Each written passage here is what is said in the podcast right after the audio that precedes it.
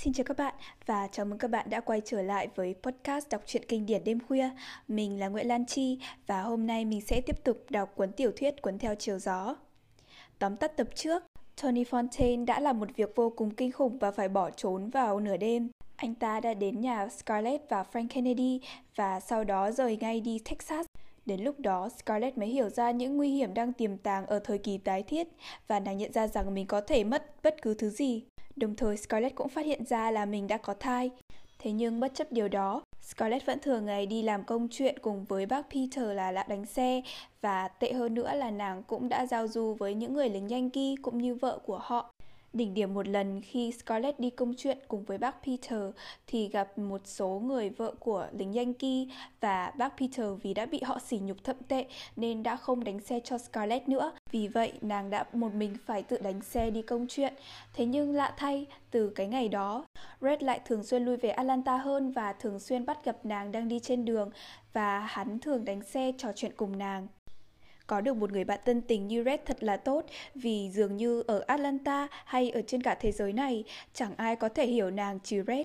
Ngay cả những người nhà như Frank hay cô Pitty đều đã không thể ăn ủi và hiểu cho những nỗi khổ tâm của nàng. Và vì thế Scarlett thường phải chịu rất là nhiều sự căng thẳng. Tưởng như mọi chuyện chưa đủ tệ, Scarlett nhận được tin cha mình đã mệnh chung. Sau khi trở về quê nhà, Scarlett được biết rằng Suellen là lý do gián tiếp đằng sau cái chết của ba cô.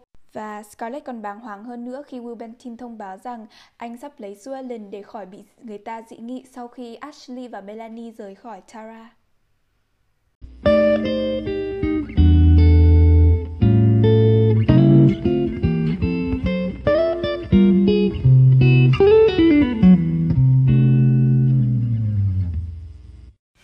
Chương 40 Đêm đó, Scarlett chẳng ngủ được bao nhiêu.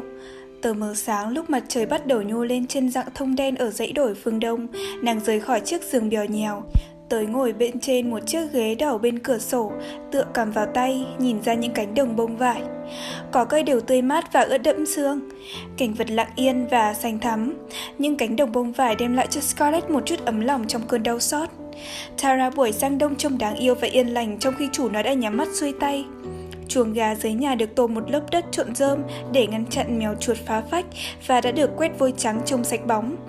Khu rẫy với những luống bắp, đậu và củ cải được chăm sóc kỹ càng giữa những bờ rào cây gọn ghẽ. Vườn cây cũng được nhổ đi cỏ dại, chỉ còn lại những khóm cúc nằm bên dưới những hàng cây ăn trái. Xa hơn nữa là những luống bông vải nối tiếp nhau theo hình vòng cung, yên tĩnh và xanh um dưới ánh nắng vàng rực rỡ của mặt trời lên gà vịt lũ lượt kéo nhau ra đồng, còn chạy nhảy, còn núng na núng nính. Bữa ăn sáng của chúng là những con run và ốc lẩn khuất trong những vết hằn của đường cây. Scarlett cũng thấy có cảm tình và thầm cảm ơn Will đã chăm sóc Tara chu đáo. Mặc dù vẫn quý mến Ashley, nhưng nàng biết là Ashley chẳng tiếp tay vào tất cả các công việc đó được bao nhiêu. Bởi vì quang cảnh sung xuê của Tara không phải là công khó của một nhà nông quý tộc, mà chính là do sự cần cù của một tiểu nông gia đã yêu thương mảnh đất của y. Tara ngày nay chỉ còn là một nông trại với hai con ngựa, chứ không còn là một đồn điền sang cả của thời xưa với những cánh đồng cỏ lúc nhúc la béo và ngựa tốt, cùng những rừng bông vải và bắp trải dài mút mắt. Nhưng bao nhiêu đó cũng là tốt tệ lắm rồi, và chẳng bao lâu nó sẽ bừng sống dậy khi thời cơ thuận lợi hơn. Kể ra thì Will đã làm nhiều hơn là chỉ trồng trọt có vài sao đất. Y đã triệt để chống lại hai kẻ thù chính của các chủ đồn điền xứ Georgia, tức là thông con và loại cây mâm xôi.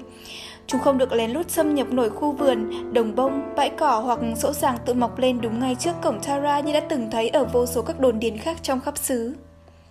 Tim Scarlett bỗng ngừng đập khi nhà nghĩ đến rằng suy chút nữa Tara đã biến thành một nơi hoang dã. Nàng và Will, cả hai đã hoàn tất một công trình. Họ đã ngăn chặn được bàn tay quấy phá của quân Yankee, bọn Carpetbagger và sự lấn lướt của thiên nhiên. Và tốt đẹp hơn cả là chuyện bảo đảm của Will cho tới lúc hái bông vào mùa thu, Scarlett khỏi phải gửi thêm tiền về nữa, ngoại trừ có một tên carpetbagger nào đó thèm khát dòm ngó Tara và bội tăng thuế má. Scarlett biết chắc là Will đã gặp nhiều khó khăn nếu không có sự giúp đỡ của nàng, nhưng dù sao nàng cũng cảm phục ý chí tự lập của y. Khi còn ở địa vị của người giúp việc, Will chấp nhận sự giúp đỡ của nàng, nhưng bây giờ sắp là em rể của Scarlett và là người của gia đình, Will chỉ trông cậy vào sức lực của mình thôi. Quả thật, Will đúng là một tặng phẩm của Thượng Đế. Ngôi huyệt mới đã được Park đào trong đêm bên cạnh mộ Ellen. Bây giờ bác ta đang cầm cái xuồng đứng im lìm sau đống đất sét đỏ ẩm ướt vừa được móc lên. Sau lưng Park là Scarlett đứng dưới tảng cây bách hương lá đà, rậm rạp, cố gắng không nhìn xuống huyệt. Trời tháng 6 vô cùng oi ả. Jim Tarleton, cậu bé Hugh Munro, Alex Fontaine và đứa cháu nội nhỏ nhất của lão McRae chậm chạp khiến chiếc quan tài của Gerard từ nhà đi ra. Sau lưng họ một quãng ngắn là một đoàn người nối dài đi theo gồm láng giềng và thân hữu, quần áo cũ kỹ.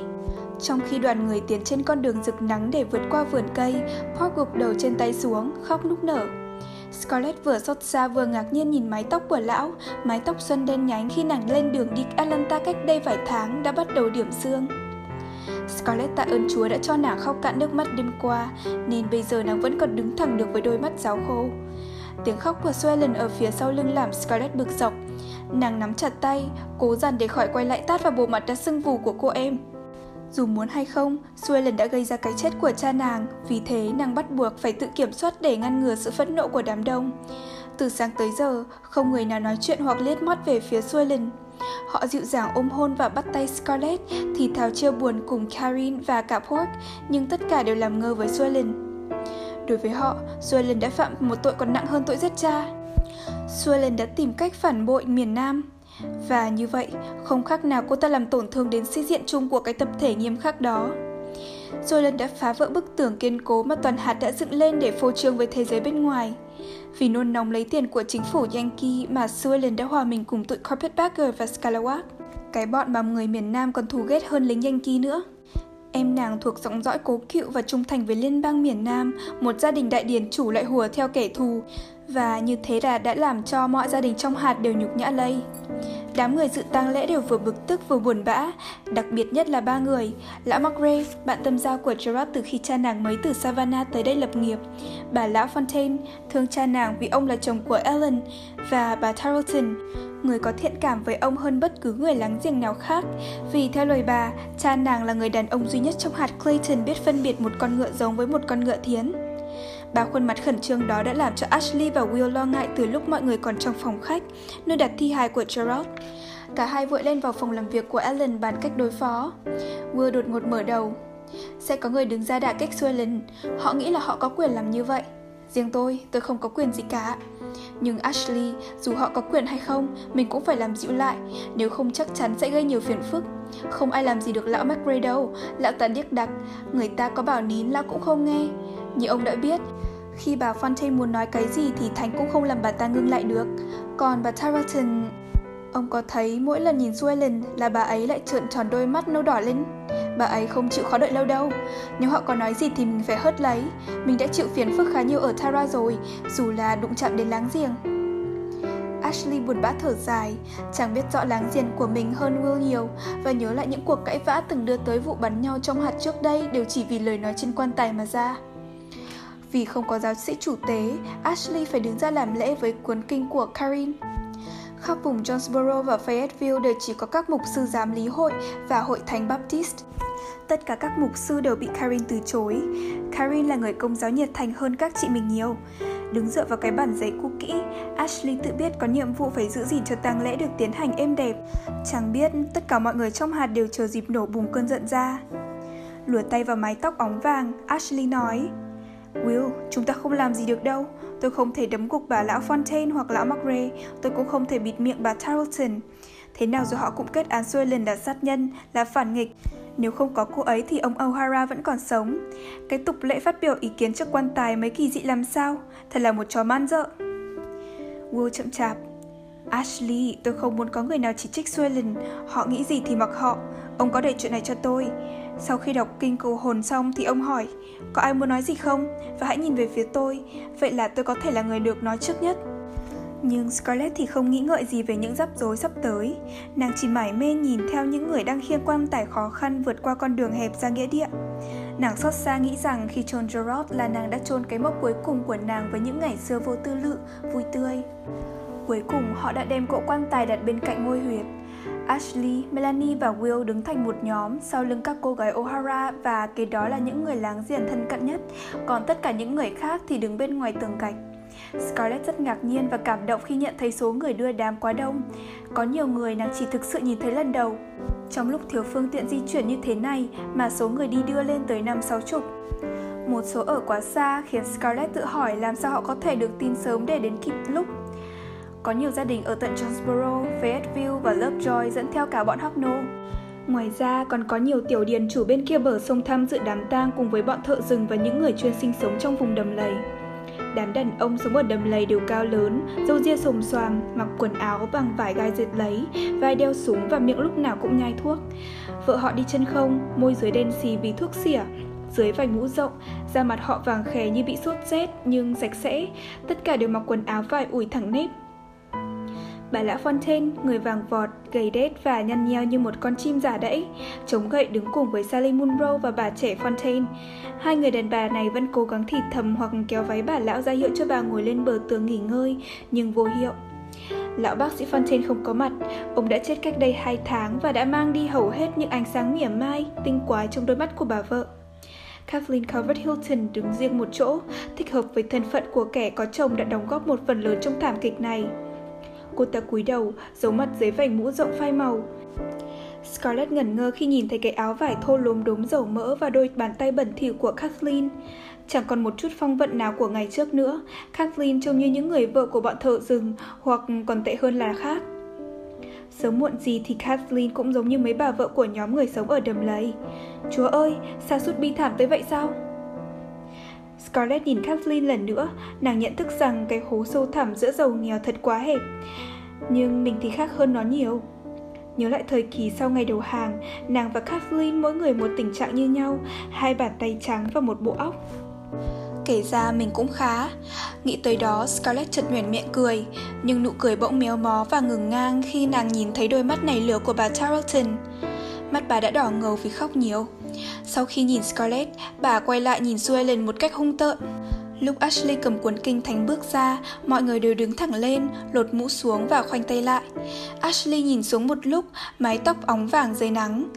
Đám đông im phăng phắc, im lặng đến nỗi tiếng gió thì thầm qua hàng mộc lan và tiếng hót trầm trầm buồn bã của một con sáo nào đó từ ngoài xa cũng vang tới tận tai. Ashley bắt đầu đọc kinh, tất cả đều cúi đầu trong khi giọng chàng ngân nga dịu dặt. Trời, giọng đọc của Ashley tuyệt quá. Mình sung sướng khi được người làm lễ cho ba lại là Ashley. Có lẽ chẳng còn hơn là một giáo sĩ, thà để láng giềng làm lễ tống táng cho ba hơn là để người lạ. Khi bắt đầu đọc sang đoạn các linh hồn người chết ở luyện ngục, chú thích, luyện ngục Purgatory là nơi linh hồn người chết tụ tập để chờ ngày phán xét. Khi bắt đầu đọc sang đoạn các linh hồn người chết ở luyện ngục, đoạn đã được Karin làm dấu sẵn, Ashley đột ngột gấp cuốn kinh lại. Chỉ có mình Karen là nhận thấy sự thiếu sót đó. Cô ngạc nhiên nhìn lên khi Ashley bắt đầu đọc kinh lại cha. Ashley hiểu rõ là phần nửa đoàn người đi đưa đám không biết rõ đoạn tả về luyện ngục. Họ sẽ cho rằng chàng khinh thường họ khi ám chỉ một người cao nhã như ông O'Hara mà lại không được lên thẳng thiên đàng. Họ thành kính đọc theo Ashley, nhưng sau đó lại ngập ngừng bối rối khi nghe các cô gái nhà O'Hara, Melanie và gia nhân họa lại. Cầu cho chúng tôi khi này và trong giờ lâm tử. Amen. Tới đây Ashley ngẩng đầu lên và lưỡng lự một lúc lâu. Tất cả những láng giềng của chàng đều theo tin lành giáo. Chú thích, ở Mỹ có trên 268 giáo phái khác nhau, giáo phái tin lành chiếm 60%. Tất cả những láng giềng của chàng đều theo tin lành giáo và những lễ tống táng từ trước tới nay ở trong hạt đều cử hành theo truyền thống tự nhiên của tôn giáo này. Ashley lại nhìn về phía Karin tỏ ý hối tiếc, rồi cúi xuống đọc theo trí nhớ một đoạn trong kinh lễ của Thánh Công hội. Ta là sự phục hưng và sự sống, và kẻ nào tin tưởng ta sẽ được sống đời đời. Khi dứt lễ, Ashley mở to đôi mắt xám nhìn đám đông. Ngần ngừ một chút, chàng nhìn thẳng vào Will và hỏi Có vị nào muốn nói gì không? Bà Tarleton hăm hở định bước tới, nhưng Will đã khấp khảnh đi ra trước. Đứng trước quan tài, y nói với một giọng đều đều và nhẹ nhàng. Thưa quý vị, quý vị chắc đang nghĩ rằng tôi đã đi quá trớn khi đứng ra phát biểu ý kiến trước tiên. Tôi chỉ biết ông O'Hara cách đây một năm, trong khi quý vị đã quen biết ông khoảng hai chục năm nay hay hơn nữa. Nhưng tôi có lý do của tôi. Nếu ông còn sống thêm một tháng nữa là tôi có quyền gọi ông là ba. Đám đông ngạc nhiên nhìn nhau. Họ lấy độ im lặng, nhưng đều đưa ánh mắt về phía Karin đang cúi đầu nhìn xuống. Ai cũng biết Will có thiện cảm với Karin. Will bình tĩnh tiếp. Bởi vì tôi sắp thành hôn với Suellen khi nào có vị giáo sĩ ở Atlanta về tới đây. Tôi nghĩ có lẽ vì vậy mà tôi được mạn phép lên tiếng trước. Câu chót của Will mất hút trong những tiếng xì xào của đám đông. Mọi người đều giận dữ và chán nản. Ai cũng thích Will, ai cũng kính trọng y vì những việc làm của y tại Tara. Ai cũng biết y để ý Karin Vì thế mà tin y sẽ lấy xuôi lên làm họ giận điên lên. Will đàng hoàng như thế mà đi lấy con nhỏ hung ác nham hiểm xuôi lên Trong một lúc, bầu không khí biến thành khẩn trương. Bà Tarleton bắt đầu nháy mắt lia lịa, môi cong lại như định nói gì. Trong cái im lặng nặng nề đó bỗng như có tiếng lão McRae cao giọng hỏi thăm thẳng cháu coi chuyện gì đã xảy ra. Will nhìn thẳng vào mặt mọi người, nét mặt vẫn tử tốn, hiền hòa. Nhưng trong đôi mắt say lợt của y có một cái gì làm người ta không dám mở lời chỉ trích người vợ tương lai của y. Họ đang cân nhắc sự căm hận của mình đối với Suellen và lòng thương mến Will, và Will đã thắng. Y tiếp tục làm như sự gián đoạn nãy giờ chỉ là một khoảng trống tự nhiên như trong các buổi nói chuyện. Tôi không được quen biết với ông O'Hara từ nhiều năm qua như quý vị. Tôi chỉ biết được ông là người quý phái, lịch lãm, tuy rằng trí óc đã bắt đầu suy nhược. Nhưng tôi đã nghe quý vị nhiều lần nhắc nhở tới thủa sinh tiền của ông, và đó là điều tôi muốn nói. Ông là một chiến sĩ Ireland, một nhà quý tộc miền Nam trung thành với chủ nghĩa liên bang tới hơi thở cuối cùng. Tôi tin là quý vị ở đây không ai có thể có được một sự hòa hợp các thứ đó tốt đẹp như ông. Ông sinh ra tại nước ngoài nhưng lại là một người Georgia thuần túy hơn bất cứ người nào trong chúng ta. Ông hòa mình với chúng ta, yêu thương đất đai của chúng ta. Ông đã chết vì tôn trọng chính nghĩa của chúng ta như một chiến sĩ. Ông là một thành phần của chúng ta, có những quan niệm xấu hay tốt như chúng ta. Ông cũng giống như chúng ta là không bao giờ lùi bước trước bạo lực, không một thế lực nào từ bên ngoài có thể đánh bại được ông. Ông không hề sợ hãi chính phủ Anh quốc khi họ đòi treo cổ ông. Ông điềm nhiên bỏ xứ ra đi, và khi đặt chân lên xứ này, túi không tiền, ông cũng không hề lo sợ. Ông làm việc và ông có tiền. Ông không sợ khi phải định cư tại vùng này, lúc đó còn hoang dã và bọn Injuns chỉ vừa mới bị đẩy lui. Từ một vùng đất hoang vu, ông đã dựng nên một đại đồn điền. Khi chiến tranh bùng nổ và khi tiền bạc của ông bắt đầu tiêu tan, ông cũng không hề sợ. Tới khi bọn Yankee và Tara hâm dạ đốt đồn điền và giết ông, ông không lo mà cũng không khuất phục. Không một ảnh hưởng nào ở bên ngoài đè bẹp được chúng ta. Nhưng ông cũng có một nhược điểm như chúng ta là chịu gục ngã trước sự tấn công từ bên trong. Khi bà O'Hara mất, tim ông cũng chết theo và ông đành thảm bại. Và con người mà chúng ta thấy mấy lúc sau này không phải là chính ông nữa. Will ngừng lại, đôi mắt nhìn mọi người một cách bình tĩnh. Đám đông say mê đứng nghe y dày nắng đã quên hết tội lỗi của Swellen. Mắt Will dừng lại ở Scarlett một lúc lâu biểu lộ niềm an ủi. Scarlett đang phấn đấu để ngăn nước mắt bỗng cảm thấy nhẹ nhàng. Will đã nói lên những lời lẽ thật hợp với lương năng thay vì nói những lời rỗng tuếch, khách sáo. Scarlett thì lúc nào cũng tìm lại được nghị lực và sự an ủi qua lương năng. Tôi cũng hy vọng quý vị ở đây đừng vì sự yếu lòng của ông mà giảm sút tình cảm với ông. Tất cả quý vị và cả tôi nữa, đều giống như ông, chúng ta đều có những nhược điểm như nhau. Không một sức mạnh nào đè bẹp được chúng ta, kể cả bọn Yankee, bọn Carpetbagger, hay thời buổi khó khăn, thời má cao hoặc ngay cả sự đói kém. Nhưng sự yếu lòng của chúng ta có thể đánh gục ta trong nháy mắt. Không hẳn lúc nào vì mất một người mà chúng ta cũng giống như ông O'Hara. Mỗi người có một điểm tựa khác nhau, và tôi muốn nói tới cái đó. Nếu điểm tựa của họ đã sụp đổ thì họ chỉ muốn chết mà thôi. Thời buổi này không còn thích hợp với họ nữa nên họ sung sướng được chết. Đó là lý do mà tôi muốn viện dẫn để xin quý vị đừng quá buồn rầu cho ông O'Hara. Buồn cho ông nhất là lúc Sherman xua lính qua đây và lúc bà O'Hara mất. Bây giờ ông đã được giải thoát thì không có lý do gì để đáng cho chúng ta buồn giàu, trừ khi chúng ta toàn là những người ích kỷ. Chính tôi đã nói như vậy, tôi là người thương ông như cha tôi. Nếu quý vị không còn thắc mắc gì nữa, chúng ta không cần nói gì thêm. Gia đình chúng tôi đã đau khổ quá nhiều, càng nói chỉ càng thêm buồn lòng. Will ngừng lại, quay sang bà Tarleton, hạ giọng hỏi. Không biết cụ có thể đưa giúp Scarlett vào nhà không? Cô ấy đứng lâu dưới nắng không tiện. Còn bà Fontaine, có lẽ cô không được khỏe lắm. Scarlett thẹn đỏ mặt khi thấy Will đột ngột ngưng ca tụng người chết mà quay sang săn sóc mình. Tại sao Will lại làm mọi người chú ý tới tình trạng của nàng? Nàng bực dọc liếc xéo Will, y bình tĩnh nhìn lại như muốn nói. Tôi van cô, tôi biết rõ việc tôi làm. Dù sao, y cũng là người trong nhà nên Scarlett không muốn để chuyện rắc rối xảy ra. Scarlett đành hướng về phía bà Tarleton. Bất ngờ bị đánh lạc hướng, bà này quên ngay cơn giận đối với Suellen, bà cầm lấy tay nàng. Thôi, vào nhà với bác đi. Mặt bà biểu lộ nét âu yếm, dịu dàng và thoáng chút hài lòng. Scarlett để mặc cho bà Tarleton dìu đi. Đám đông dễ sang hai bên để nhường lối. Họ thì thào phân yêu hoặc vuốt ve an ủi nàng khi Scarlett đi qua. Lúc nàng đi tới chỗ bà lão Fontaine, bà chia tay ra. Đưa tay cho bà. Rồi bà lão quay nhìn Sally và bà trẻ một cách gay gắt. Không, tụi bay đừng đi theo, tao không cần. Họ chậm chạp vượt qua đám đông đi vào nhà.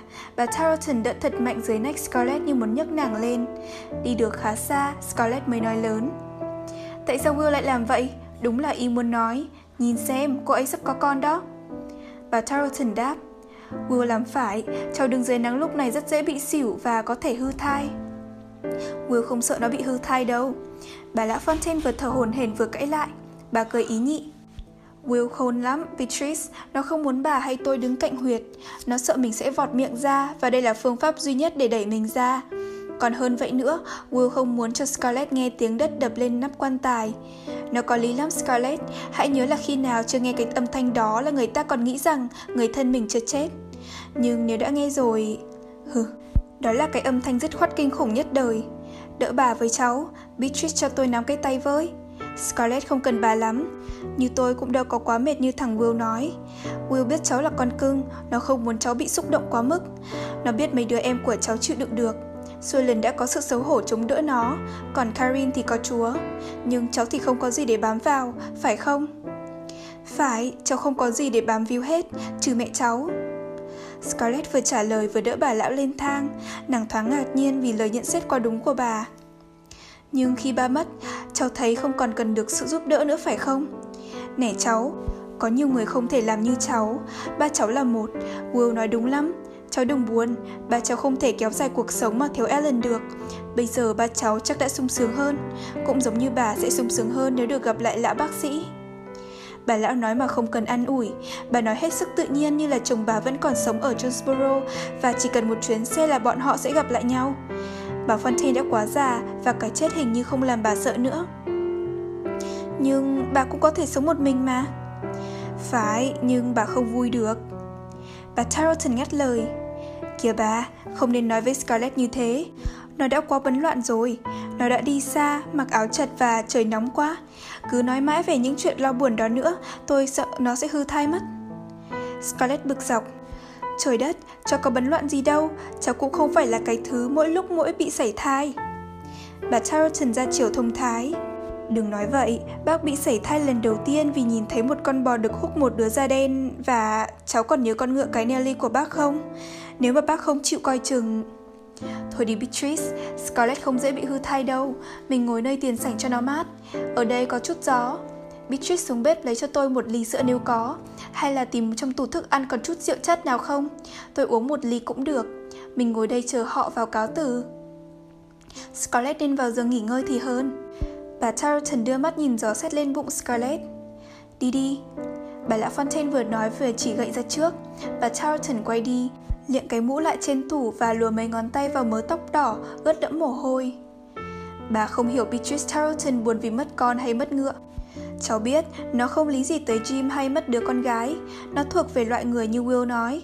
Điểm tựa của nó đã sụp đổ. Nhiều khi bà tự hỏi không biết có lúc nào nó sẽ theo bước ba cháu.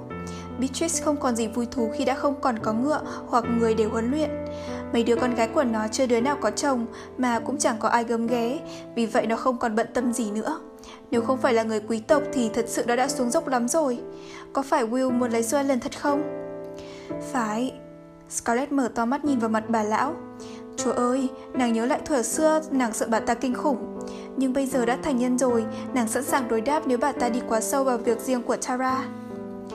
Will còn có thể tìm ra chỗ khá hơn. Thiệt sao? Bà lão gay gắt. Bỏ cái lối đó đi, tôi không tấn công cô em quý giá của cô đâu, dù tôi thừa sức, tôi chỉ cần đứng nán lại ở nghĩa địa là xong. Tôi muốn nói trong lúc cả hạt thiếu đàn ông như thế này, Will muốn lấy ai cũng được. Nào là lấy mấy đứa mèo hoang con của Beatrice, nào là đám Munro, đám McRae. Y muốn cưới Suellen, chỉ vậy thôi. May cho Suellen. và cũng may cho Tara. Cháu thương mến chỗ này lắm phải không? Phải. Cháu thương Tara nhiều đến nỗi cũng không bận tâm khi em mình lấy một người dưới giai cấp của mình. Giai cấp? Scarlett ngạc nhiên về hai tiếng đó. Giai cấp? Bây giờ còn có nghĩa lý gì thứ đó? Miễn làm sao một cô gái có được một người chồng để bảo trọng là đủ. Đây là một vấn đề nhiều mặt, có người sẽ tán đồng cháu và cũng có người phản đối. Will hiển nhiên không phải là người xuất thân trong hàng quý tộc. Bà lão liếc nhìn bức chân dung bà Robillard, ngoại tổ mẫu của Scarlett treo trên vách. Scarlett nghĩ tới Will, một người đàn ông gầy gò, không cảm xúc, hiền hòa, lúc nào cũng nhai một cọng rơm như hầu hết dân da trắng cùng đinh. Will cũng không có tổ tiên quý tộc hay phú hộ. Khi đặt chân tới lập nghiệp ở Georgia, tổ tiên Will có thể là một con nợ của Oglethorpe. Chú thích là James Edward Oglethorpe, sinh năm 1696, mất năm 1785, tướng Anh đã tìm ra Georgia.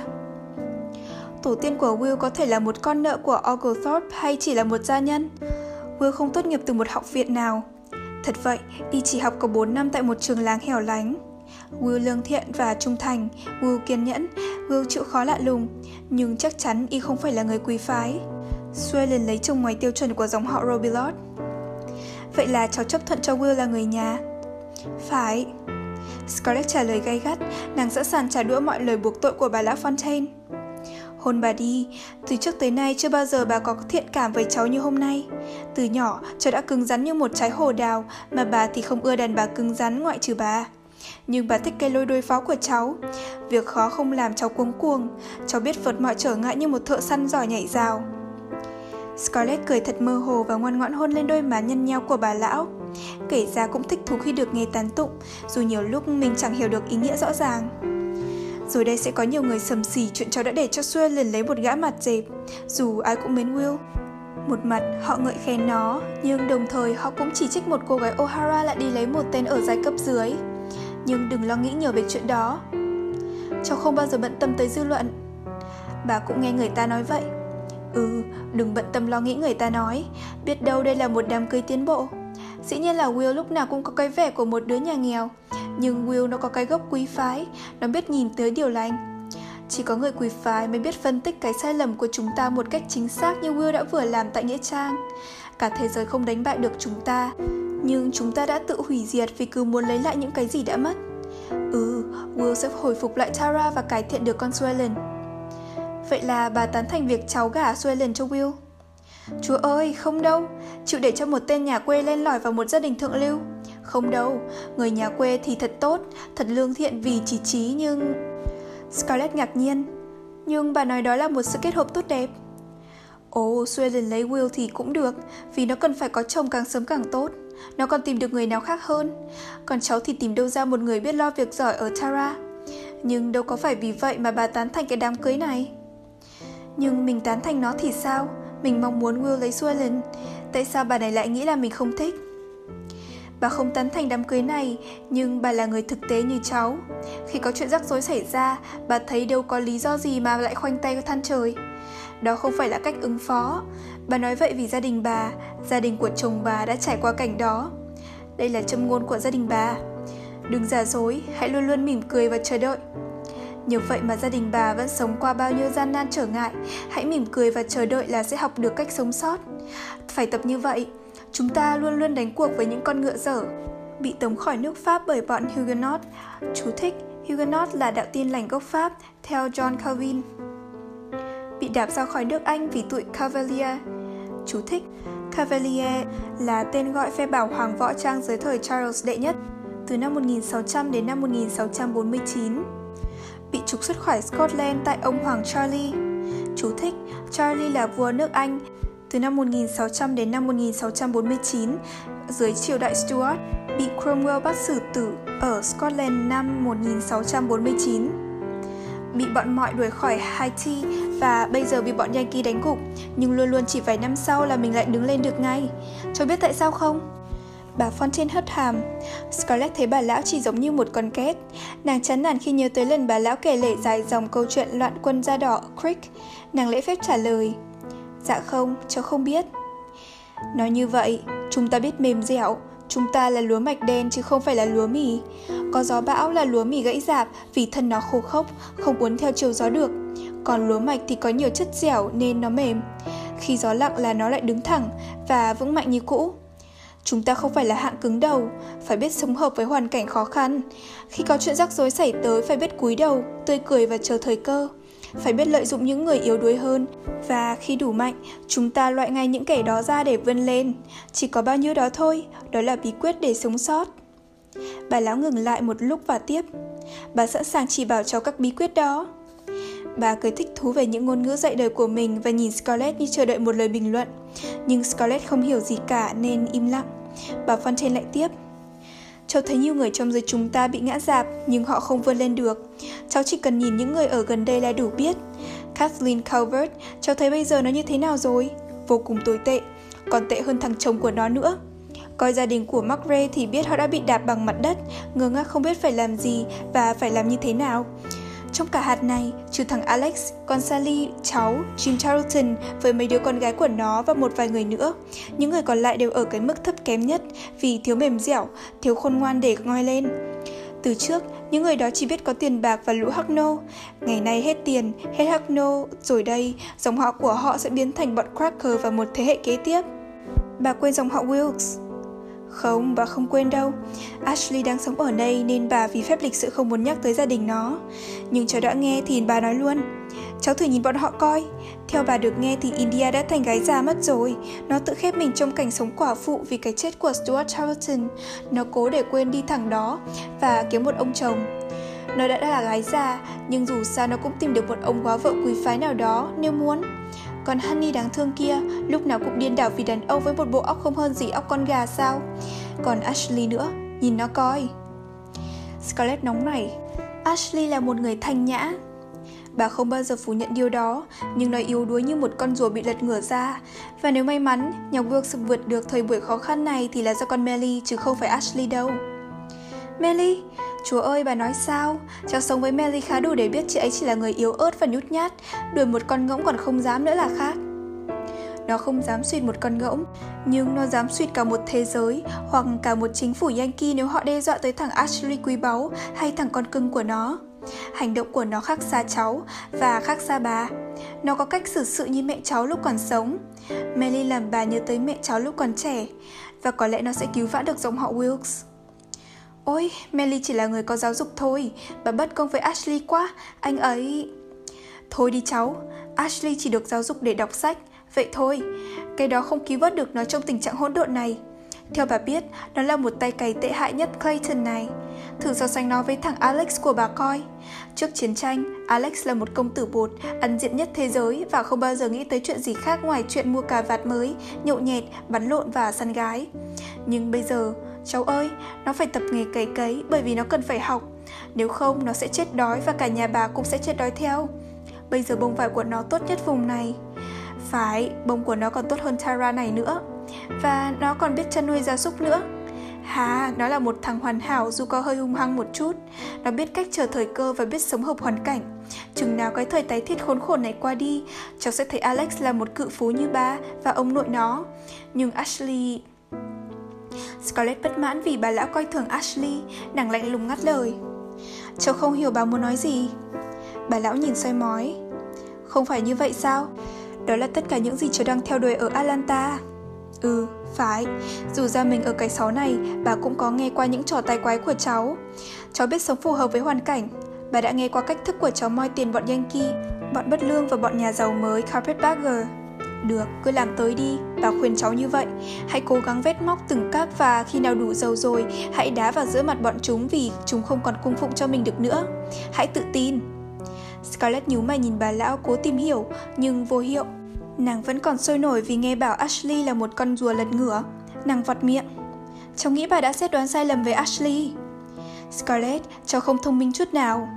Đó là ý của bà.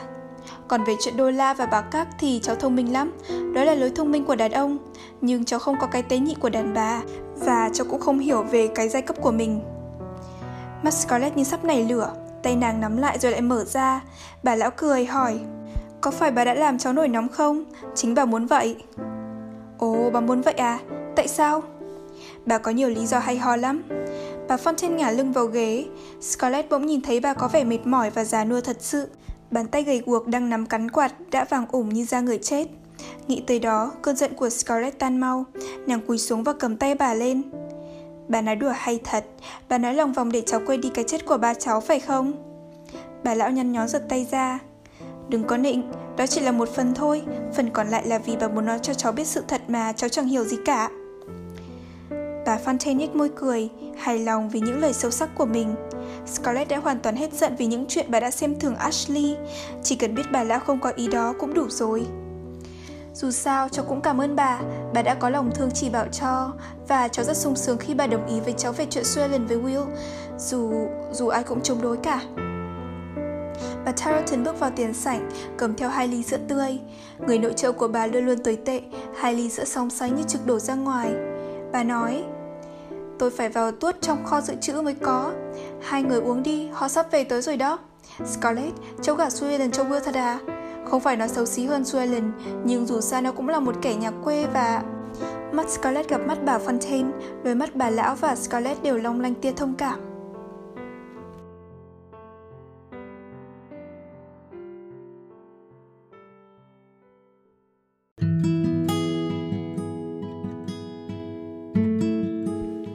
Chương 41 sau những lời từ giã cuối cùng và khi tiếng xe ngựa đã lịm tắt từ xa, Scarlett trở vào thư phòng của Ellen và lấy ra cái vật trói ngời mà nàng đã cẩn thận nhét giấu giữa những lớp giấy vàng ủng trong ngăn kéo bản viết.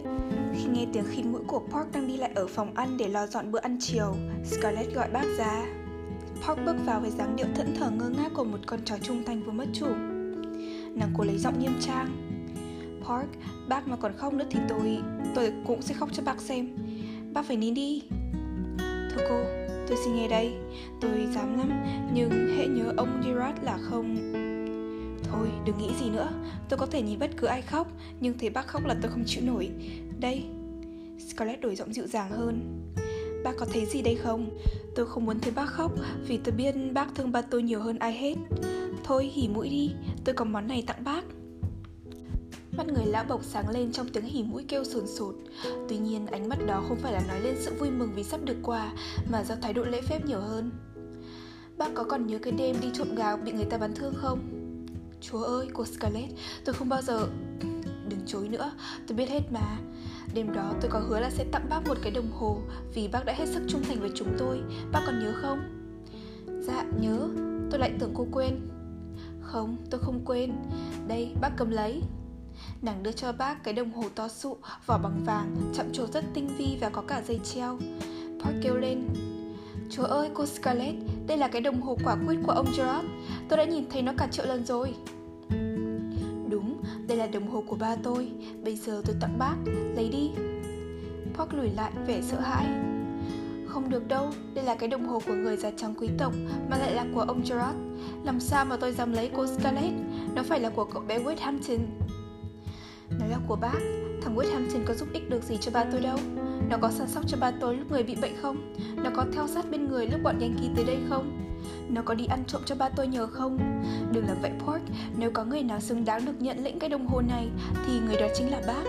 Chắc chắn ba tôi cũng đồng ý hoàn toàn. Thôi, bác cầm đi. Scarlett kéo tay bác ta lại, Đặt cái đồng hồ vào đó. Pork kính cận nhìn tặng vẫn bất ngờ một lúc lâu.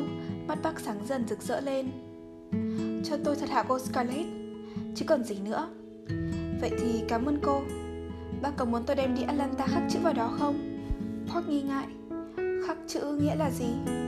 Nghĩa là viết chữ vào sau lưng đó, Như là... như là Gia đình O'Hara tặng Park Một gia nhân siêng năng và trung tín Thôi, cảm ơn cô, Không cần khắc chữ làm chi Park lùi lại một bước, Nắm cái đồng hồ thật chặt Scarlett mỉm cười Sao vậy? Bác không tin là tôi sẽ đem về lại cho bác hay sao? Dạ, phải, tôi tin lắm Nhưng tôi sợ cô đổi ý. Tôi không đổi ý đâu. Biết đâu cô bán nó Cái này nhiều tiền lắm. Tại sao bác nghĩ là tôi có thể bán cái đồng hồ của ba tôi? Dạ, phải Biết đâu cô cần tiền gấp. Pork, vậy là đáng đánh đỏ lắm rồi đó. Bây giờ tôi muốn lấy lại cái đồng hồ. Lần đầu tiên trong ngày, Pork mới có dịp cười. Không, cô không làm vậy đâu. Tôi biết cô, cô Scarlett. Biết gì? Nếu cô đối đãi tử tế với người da trắng bằng phân nửa như với bọn mọi chúng tôi, chắc chắn mọi người sẽ tử tế với cô nhiều hơn. Tôi thấy vậy cũng đủ rồi. Thôi, bây giờ bác đi kiếm Ashley nói với ông ấy là tôi đợi ông ấy ở đây. Ashley ngồi trên cây ghế làm việc của Ellen Nghe Scarlett đề nghị phân trên nửa tiền lời của trại cơ cho mình Chẳng có dù như muốn thu mình lại thật nhỏ cho bằng cây ghế mỏng manh của Ellen Không nhìn thẳng vào mắt Scarlett Ashley cũng không lần nào ngắt lời nàng Chàng nhìn xuống hai bàn tay mình, chậm chạp lật lòng bàn tay lên, chăm chú quan sát như từ trước tới giờ chưa lúc nào nhìn thấy chúng. Dù làm lục cực nhọc, bàn tay Ashley vẫn còn mềm mại, khác hẳn bàn tay của một nông gia. Cái đầu cúi gằm và sự im lìm của Ashley làm Scarlett bối rối. Nàng cố gắng bàn lại chuyện chạy cưa với một giọng quyến rũ hơn, cố tạo những nụ cười duyên dáng, những cái liếc gợi cảm, nhưng tất cả đều rơi vào khoảng không vì Ashley không hề ngẩng mặt lên. Phải chỉ Ashley chịu nhìn nàng. Scarlett không nhắc nhở gì về việc Will cho hay Ashley đã quyết định đi miền Bắc. Nàng làm như Ashley không còn cách nào để thoái thác đề nghị của nàng. Nhưng Ashley vẫn im lìm và cuối cùng Scarlett cũng ngập ngừng rồi nín bặt. Đôi vai mảnh khảnh của Ashley vươn lên một cách quả quyết làm nàng lo ngại. Chắc Ashley không từ chối. Chẳng viện lý do gì để từ chối bây giờ. Ashley! Scarlett thẳng thốt gọi tên rồi ngừng lại. Nàng không muốn đem tình trạng thai ngén của mình ra bàn cãi. Nàng sợ Ashley chú ý tới sự xấu xí của mình. Nhưng tất cả những lời thuyết phục khác đều vô hiệu cả rồi. Scarlett quyết định đánh lá bài sau chót của mình. Anh phải đi Atlanta, cần anh giúp đỡ ngay lúc này, vì em không thể trông nom chạy cơ được nữa. Và nhiều tháng nữa em mới có thể làm được việc, vì anh thấy, vì Ashley cộc lốc ngắt lời. Xin em, Scarlett. Chàng đứng phát dậy đi về phía cửa sổ, quay lưng về phía Scarlett. Có phải có phải vì vậy mà anh không chịu nhìn em? Em biết em có vẻ Ashley quay gọi lại, nhìn thẳng vào mặt Scarlett, nàng hoảng sợ đưa tay lên cổ. Em có vẻ gì đó thì mặc em. Em thừa biết lúc nào đối với anh, em cũng đẹp. Scarlett giấm nước mắt vì sung sướng. Anh tử tế quá, Em sợ anh biết Em xấu hổ. Tại sao lại xấu hổ? Anh mới chính là người xấu hổ. Nếu anh không xuẩn ngốc thì em đâu có như bây giờ. Em đâu có lấy Frank. Mùa đông vừa rồi, Có lẽ anh không cho em rời Tara. Anh ngu lắm. Đáng lẽ anh phải biết Biết là em tuyệt vọng. Đáng lẽ anh phải Tim Scarlett đập rộn ràng. Ashley đã hối tiếc vì không cùng bỏ trốn với nàng. Đáng lẽ anh phải ra ngoài tìm cách cướp của hoặc giết người để kiếm tiền cho em đóng thuế. Anh đã làm hỏng cả. Scarlett thất vọng vì bớt vui. Đó không phải là những lời nàng mong đợi. Nàng mệt mỏi. Dù sao em cũng phải đi. Em không thể để cho anh hành động như vậy được. Chuyện cũng đã lỡ rồi. Ashley chua chát. Phải, đó là chuyện đã rồi. Em không muốn anh hành động mất danh dự Nhưng em lại đi bán mình rồi em lại có con với hắn Và nhờ đó mà gia đình anh và anh không chết đói. Em đã bao bọc anh quá nhiều. Giọng Ashley giải ra như đang có một vết thương nào đó đục khoét mình. Scarlett bỗng thấy xấu hổ. Ashley nhìn thấy ngay điều đó và thay đổi nét mặt. Em có nghĩ là anh khiển trách em không? Scarlett, không đâu. Em là người đàn bà can đảm nhất mà anh được biết. Anh chỉ trách anh thôi. Ashley lại quay ra nhìn cửa sổ, bờ vai trễ xuống. Scarlett chờ đợi một lúc lâu, hy vọng Ashley đổi ý từ lâu rồi không gặp Ashley, nàng phải sống với kỷ niệm cho tới lúc nó bắt đầu nhạt nhòa đi. Nàng biết Ashley vẫn yêu mình. Sự kiện đó được chứng tỏ rõ ràng qua nét mặt của Ashley, qua những lời cay đắng từ kết tội của chàng và thái độ giận dỗi khi thấy nàng mang thai với Frank. Scarlett ao ước được nghe tiếng nói của Ashley, muốn được tỏ ý nhưng không dám. Nàng nhớ lời hứa mùa đông năm trước ở vườn cây, nàng sẽ không bao giờ khêu gọi Ashley nữa. Muốn còn gần gũi Ashley, nàng phải giữ chọn lời hứa. Một tiếng kêu âu yếm, một cái nhìn mời mọc là mọi chuyện đều kết thúc. Ashley sẽ đi New York ngay và không đời nào Scarlett chưa để nàng đi. Anh, anh đừng tự trách như vậy, có phải lỗi tại anh đâu. Anh đi Atlanta giúp đỡ em. Không. Thẻ Ashley, em chỉ trông cậy có anh thôi và cũng cần có anh nữa. Frank không thể giúp gì cho em được Anh ấy quá bận rộn với cửa hàng Và nếu anh không chịu Em tìm đâu ra người bây giờ ở Atlanta, người nào khôn khéo một chút là đã có việc làm ăn của riêng họ rồi. Những người còn lại đều bất tài và... Vô ích Scarlett. Vậy là anh muốn đi New York sống với bọn Yankee hơn là đi Atlanta? Ashley quay lại, chán hơi nhăn. Ai nói chuyện đó với em? Will. Phải, anh đã quyết định đi miền Bắc. Một người bạn cũ đã có lần du lịch Âu Châu với anh ngày trước hứa dành cho anh một chỗ trong ngân hàng của anh ta. Như vậy cũng hay, anh không hữu ích gì cho em, anh không biết chút gì về chuyện buôn bán cây. Nhưng anh cũng đâu có biết gì về chuyện nhà băng. Nó còn khó hơn nhiều. Riêng em, em còn rộng lượng hơn bọn nhanh kia nhiều. Ashley nhăn mặt và Scarlett thấy ngay là mình đã lỡ lời. Ashley lại quay ra nhìn cửa sổ. Anh không cần người nào khoan dung cả. Anh muốn tự lập để đánh giá con người của mình. Cho tới bây giờ anh đã làm được gì? Đã tới lúc anh phải tự lo liệu lấy. Anh đã ăn bám vào em quá lâu rồi. Nhưng em sẽ chia phân nửa lời chạy cưa cho anh, Ashley. Anh sẽ có dịp tự lập vì anh thấy anh có chọn quyền trong công việc của anh. Cũng vậy thôi, anh không đáng được mua với giá cao như vậy. Đó cũng là một món quà. Trong khi anh đã nhận của em quá nhiều quà tặng Nào là thức ăn, chỗ ở Nào là quần áo cho anh, cho Melanie và cho con anh nữa. Vậy mà anh chưa bao giờ trả lại cho em được chút gì. Có chứ Ashley. Bây giờ anh đã trẻ củi khá rảnh hơn trước. Ashley Scarlett kêu lên, nước mắt lại muốn trào ra. Chuyện gì đã đến với anh từ ngày em đi? Giọng anh có vẻ hằn học và chua chát quá. Lúc trước anh đâu có vậy. Chuyện gì à? Một chuyện đáng được lưu ý, Scarlett. Anh đã nghĩ nhiều. Anh không tin là từ ngày đầu hàng cho tới khi em đi Atlanta Anh đã suy nghĩ được một điều gì ra hồn.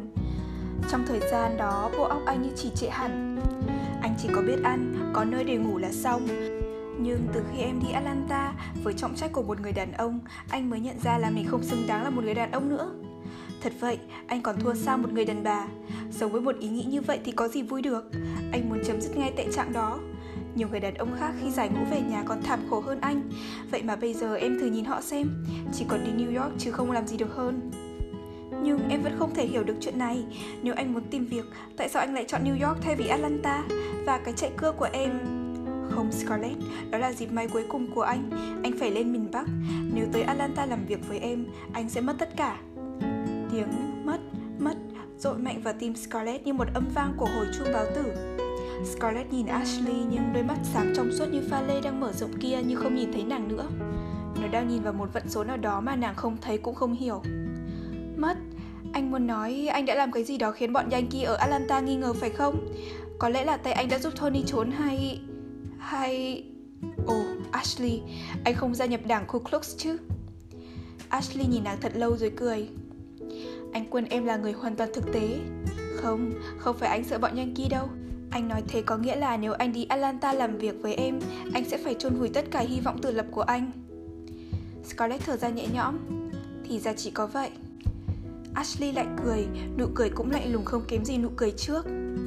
Phải, chỉ có vậy thôi Chỉ tại cái tự ái của đàn ông Tại cái liêm sỉ của anh Và nếu nói theo lối của em Thì chỉ là tại cái linh hồn bất diệt của anh Scarlett bỗng thay đổi chiến lược. Nhưng anh có thể mua lại dần dần chạy cưa đó. Nó sẽ là của riêng anh và Ashley bực dọc ngắt lời. Scarlett, anh nói không là không. Còn có nhiều lý do khác nữa. Lý do gì? Em biết rõ lý do đó hơn ai hết mà. Ồ cái đó. Nhưng đã xong rồi mà. Em đã hứa anh biết em sẽ giữ lời và nhưng em chỉ giữ được phần em. Còn anh anh không thể giữ được một lời hứa như thế đáng lẽ anh không nói ra nhưng anh phải làm cho em hiểu scarlett anh sẽ không nói thêm nữa đâu. Thế đã đủ rồi. Lúc will và Sue lên làm đám cưới xong anh sẽ đi new york ngay. Ashley mở to mắt nhìn Scarlett một cách hung bạo rồi bước thật mau. Tay chàng đã đặt lên nắm cửa, Scarlett tê tái nhìn theo. Nàng đã thất bại, Bỗng nhiên nỗi buồn căng thẳng ngày qua và sự thất vọng hôm nay ồ ạt đổ tới. Scarlett kêu lên Ashley ơi! Nàng ngã lan ra ghế dài khóc như điên như dại. Rồi có tiếng chân ngập ngừng dưới cánh cửa bước tới Và tiếng gọi rụt rè của Ashley Tiếp theo là tiếng chân chạy mau từ hướng nhà bếp tới Và Melanie nhảy sổ vào phòng Mắt trợn trừng hoảng hốt Scarlett, đứa bé có sao không? Scarlett vùi đầu vào nệm ghế bẩn thỉu, khóc dần dứt Ashley, anh ấy quá lắm Anh ấy bần tiện, đáng ghét Melanie quỳ xuống ôm Scarlett vào lòng Ashley, anh đã làm gì Scarlett? Anh đã nói gì? Tại sao anh làm thế? Anh muốn làm Scarlett hư thai sao? Em cưng, dựa đầu lên vai chị đi Chuyện gì làm em giận? Ashley anh ấy, quá cứng đầu và đáng ghét Ashley, em không ngờ anh lại gây rối cho Scarlett trong lúc em nó có mang và ông O'Hara vừa mới mất. Scarlett nhổm dậy, mái tóc sổ tung tuột khỏi bao lưới, mặt đầm đìa nước mắt. Chị đừng trách anh ấy, anh ấy có quyền làm theo ý muốn của anh ấy. Mặt trắng bệch, Ashley cố phân trần. Melanie, hãy nghe anh. Scarlett có nhã ý muốn mời anh làm quản đốc một trong những trại cưa của cô ấy ở Atlanta. Scarlett giận dỗi kêu lên. Quản đốc, tôi hứa là sẽ chia nửa tiền lời cho anh ấy và... Và anh ấy cho biết rằng sắp đi lập nghiệp ở miền Bắc và... Scarlett lại khóc nức nở. Tôi đã nhắc đi nhắc lại là tôi rất cần anh ấy Làm sao tôi tìm ra người lúc này Tôi đã nói là tôi sắp phải nằm một chỗ Vậy mà Ashley vẫn từ chối nếu vậy, chắc là tôi sẽ phải bán chạy cưa đi mà phải bán với một giá rẻ mạt Rồi tôi sẽ bị hụt tiền. Lúc đó có thể là cả nhà sẽ chết đói. Nhưng Ashley cóc cần Anh ấy ngoan cố lắm. Scarlett lại rụi đầu vào bờ vai mảnh khảnh của Melanie. Nàng thấy hy vọng trở lại. Nàng hiểu là Melanie lúc nào cũng đồng tình với mình. Nàng biết Melanie rất ghét kẻ đã làm cho nàng khóc Dù kẻ đó là Ashley cũng vậy. Melanie quay lại Ashley và lần đầu tiên trong đời cô gay gắt với chồng. Ashley, tại sao anh lại từ chối? Nhất là khi mình đã mang ơn Scarlett Thái độ của anh đáng trách lắm Bây giờ Scarlett đã quá yếu đuối vì cái... Anh không lịch sự chút nào Cô ấy đã giúp mình lúc túng quẫn Thì bây giờ cô ấy cần tiếp tay Sao anh lại từ chối? Scarlett hé mắt nhìn Ashley, mặt chàng vừa biểu lộ sự ngạc nhiên vừa có vẻ trách móc Melanie. Scarlett cũng không khỏi sửng sốt trước sự tấn công mãnh liệt của Melanie vì từ trước tới giờ, người chị chồng vẫn hết lòng dùng kính Ashley như một thượng đế thứ hai. Melanie, Ashley ngập ngừng gọi tên vợ rồi im bặt. Ashley, tại sao anh lại do dự? Hãy nhớ lại những ơn nghĩa của Scarlett đối với gia đình mình, nhất là với em. Nếu không có cô ấy, có lẽ em và thằng Bill đã chết ở Atlanta lâu rồi. Và cô ấy, phải, cô ấy đã giết một tên Yankee để bảo vệ em và con mình. Anh biết chuyện đó chưa? Scarlett đã vì chúng ta mà giết người, đã làm lụng như một đứa nô lệ trước khi anh và Will tới đây để cho mẹ con em có thức ăn. Và mỗi khi nghĩ tới cô ấy đã phải cầm cày, hái bông, em không khỏi... Ồ, em cưng. Melanie cúi xuống, thành khẩn hôn lên mái tóc rối bù của Scarlett. Em không cần nói chuyện ơn nghĩa của Scarlett đối với gia đình mình. Ashley, anh nên nghĩ kỹ, Ngoài việc giúp Scarlett, mình còn có dịp trở lại sống Atlanta với giới của chúng ta hơn là sống với người Yankee. Ở đó còn có cô Pitty, chú Henry và tất cả bạn bè của chúng ta. Bill sẽ có nhiều bạn bè và nó sẽ được đi học. Lên miền Bắc, mình đâu có thể cho nó đi học và chơi đùa với bọn trẻ con Yankee, lại còn có lũ trẻ da đen. Như vậy là mình phải mướn một người dạy riêng. Em thấy làm sao mình có đủ? Ashley bình tĩnh ngắt lời. Melanie, có phải em cần đi Atlanta thật sự không? Sao em nói vậy khi anh đang bàn chuyện đi New York? Em chẳng nói gì khi bàn chuyện đi New York, em nghĩ rằng Atlanta không còn việc gì cho anh làm cả. Hơn nữa, lúc đó em không có thẩm quyền để nói. Lấy chồng là phải theo chồng, đó là một phận của người vợ. Nhưng bây giờ Scarlett đang cần mình và việc làm đó sẽ đưa gia đình chúng ta về nhà. Về nhà và mình sẽ lại được thấy công trường ngã năm, thấy lại đường cây đào và...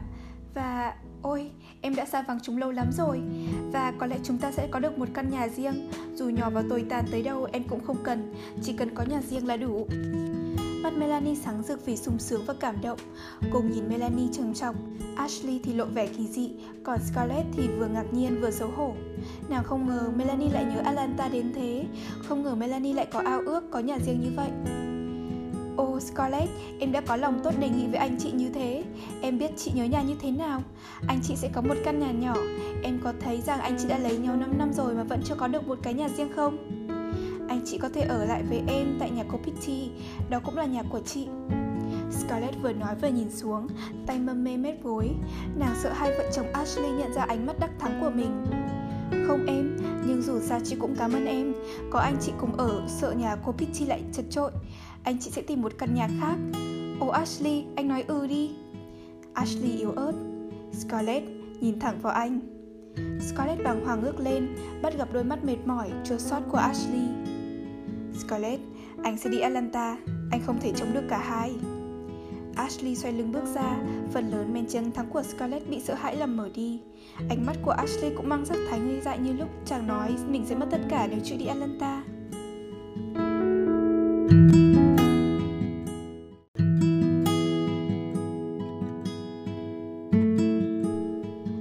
Cưới của Suellen và Will, sau ngày Karin lên đường vào tu viện ở Charleston, Ashley, Melanie và Bill đi Atlanta, mang Dilsey theo để nấu ăn và làm vú cho Bill. Prissy và Pork phải ở lại Atlanta. Chừng nào Will mướn được vài nông nô khác để thay vào thì họ sẽ được đi Atlanta. Ngôi nhà gạch nhỏ nhỏ mà Ashley chọn làm nơi cư ngụ nằm trên đường Ivy, ngay phía sau nhà cô Pitty. Sân sau của hai nhà ăn thông nhau, chỉ ngăn cách bởi một hàng rào cây thủy lạc. Melanie chọn nhà cũng chỉ vì muốn vậy. Hôm đầu tiên trở lại Atlanta, Melanie đã ôm cô Pitty cùng Scarlett, vừa cười vừa nói Bây giờ có được cả hai rồi, sung sướng quá Lúc trước, đây là một ngôi nhà hai tầng nhưng trong thời gian bị bao vây, tầng trên đã bị mảnh cháy pháo hủy hoại. Người chủ cũ không có tiền sửa sang, chỉ cho xây trên phần còn lại của tầng lầu nhất một cái nóc bằng làm cho ngôi nhà bị biến dạng hẳn đi. Giống như một ngôi nhà được trẻ con cất chơi bằng thùng hộp đóng giày. Nhưng bù vào đó, ngôi nhà có được hai cây sồi già xinh xắn, trải đầy bóng mát và một cây mộc lan lá đầy bụi bặm, lốm đốm hoa trắng ngay trước mái hiên. Trước nhà là một bãi cỏ xa trục xanh um, rộng rãi, bao quanh có sân cũng là một hàng rào cây thủy lạp trên giải rác và vài cụm kỳ ngân hoa. Trong sân còn trồng hồng chân châu thái màu tím và màu trắng. Theo Scarlett thì không còn một ngôi nhà nào xấu xí hơn thế nữa, nhưng đối với Melanie, Dwarf Oaks trong lúc hùng tráng nhất cũng chẳng đẹp bằng. Đây là ngôi nhà đầu tiên của gia đình nàng. India Wilkes đã rời Macon, nơi mà cô cùng Honey cư ngụ từ năm 1864, về ở chung với anh, lại thêm phần trận trội. Nhưng Ashley và Melanie đều hân hoan đón tiếp cô em. Thời cuộc đổi thay, tiền bạc khó kiếm, nhưng không có mãnh lực nào sửa đổi được lối sống của người miền Nam. Gia đình họ lúc nào cũng ân cần tiếp đón những người thân nhân nghèo khó, nhất là những cô gái chưa chồng. Theo lời India thì Honey đã lấy chồng. Chồng của cô là một người thuộc giai cấp dưới, một nông gia miền Mississippi lập nghiệp ở Macon. Y là một gã mặt đỏ, ăn nói ồn ào, tính tình vui vẻ. India không tán thành cuộc hôn nhân đó nên rất khó chịu khi phải về ở chung với ông em rể. Vừa hay tin Ashley có nhà riêng là India hết sức vui mừng, nghĩ là đã có cơ hội tránh được một nơi khó ưa và sẽ không còn thấy cảnh em gái mình sống vui vẻ với một gã nhà quê. Mọi người trong gia đình đều cười thầm khi nghĩ rằng một cô gái ngây ngô như Honey lại có những hành động vượt ngoài dữ liệu của mọi người. Họ sững sờ khi nghe nói Honey có chồng. Chúng Honey thật ra cũng thuộc hàng quý tộc trong một giới hạn nào đó. Nhưng đối với India, một người đã được sinh trưởng ở Georgia lại được giáo dục theo truyền thống Virginia, thì bất cứ kẻ nào không có quê quán nằm ở bờ biển miền Đông đều là dân quê hoặc là man dợ. Chồng Honey chắc đã sung sướng lắm khi India bỏ đi, bởi lúc sau này khó mà sống chung nổi với cô gái già đó. India đã 25 tuổi và từ lâu bỏ hẳn thói quen tạo cho bề ngoài của mình gợi cảm. Đôi mắt toàn lông mi sơ xác lúc nào cũng nhìn thẳng vào cuộc đời, đôi môi mỏng cứ luôn luôn mím chặt. Bây giờ India chỉ cố tạo cho mình một phong thái nghiêm trang và kiêu kỳ. Thái độ của cô gần giống như thái độ của một bà quá phụ. Ai cũng biết, nếu chẳng bị tử thương ở trận Gettysburg thì chắc chắn Stuart Tarleton đã là chồng của India rồi. Do đó, người ta đồng thỏa thuận coi như cô đã có chồng. Ít lâu sau, ngôi nhà nhỏ 6 phòng ở đường Ivy đã được thiết trí sơ sài bằng những bàn ghế gỗ sồi và gỗ thông rẻ tiền mua từ cửa tiệm của Frank. Tình cảnh bắt buộc phải mua chịu, Ashley từ chối những loại đắt giá và chỉ mua những gì thật tối cần. Điều đó khiến Frank buồn vì y rất có cảm tình với Ashley. Scarlett cũng vậy. Cả nàng và Frank đều sẵn sàng biếu không những loại bàn ghế bằng gỗ đào hoa tâm thượng hạng hoặc những loại chạm bằng gỗ tử đàn, nhưng gia đình Wilkes vẫn một mực từ chối. Ngôi nhà trông xấu xí và trơ trọi một cách thê thảm. Scarlett buồn giấu nghĩ tới Ashley phải sống trong một ngôi nhà không thảm cũng không rèm. Nhưng hình như chẳng bao giờ Ashley chú ý tới những chuyện lặt vặt đó. Và Melanie, lần đầu tiên kể từ ngày cưới mới có được một ngôi nhà riêng, đã lấy làm sung sướng gần như kiêu hãnh vì căn nhà đó. Dù bề ngoài hoàn toàn hạnh phúc, nhưng Melanie vẫn không được khỏe lắm. Thằng bé Bill đã tước đi một phần lớn sức khỏe của nàng và những công việc khó nhọc ở Tara đã lấy đi gần hết phần còn lại. Melanie gầy đến nỗi xương sẩu như muốn chọc thủng lớp da trắng bên ngoài. Nhìn từ xa người ta có thể tưởng lầm đó là một cô bé.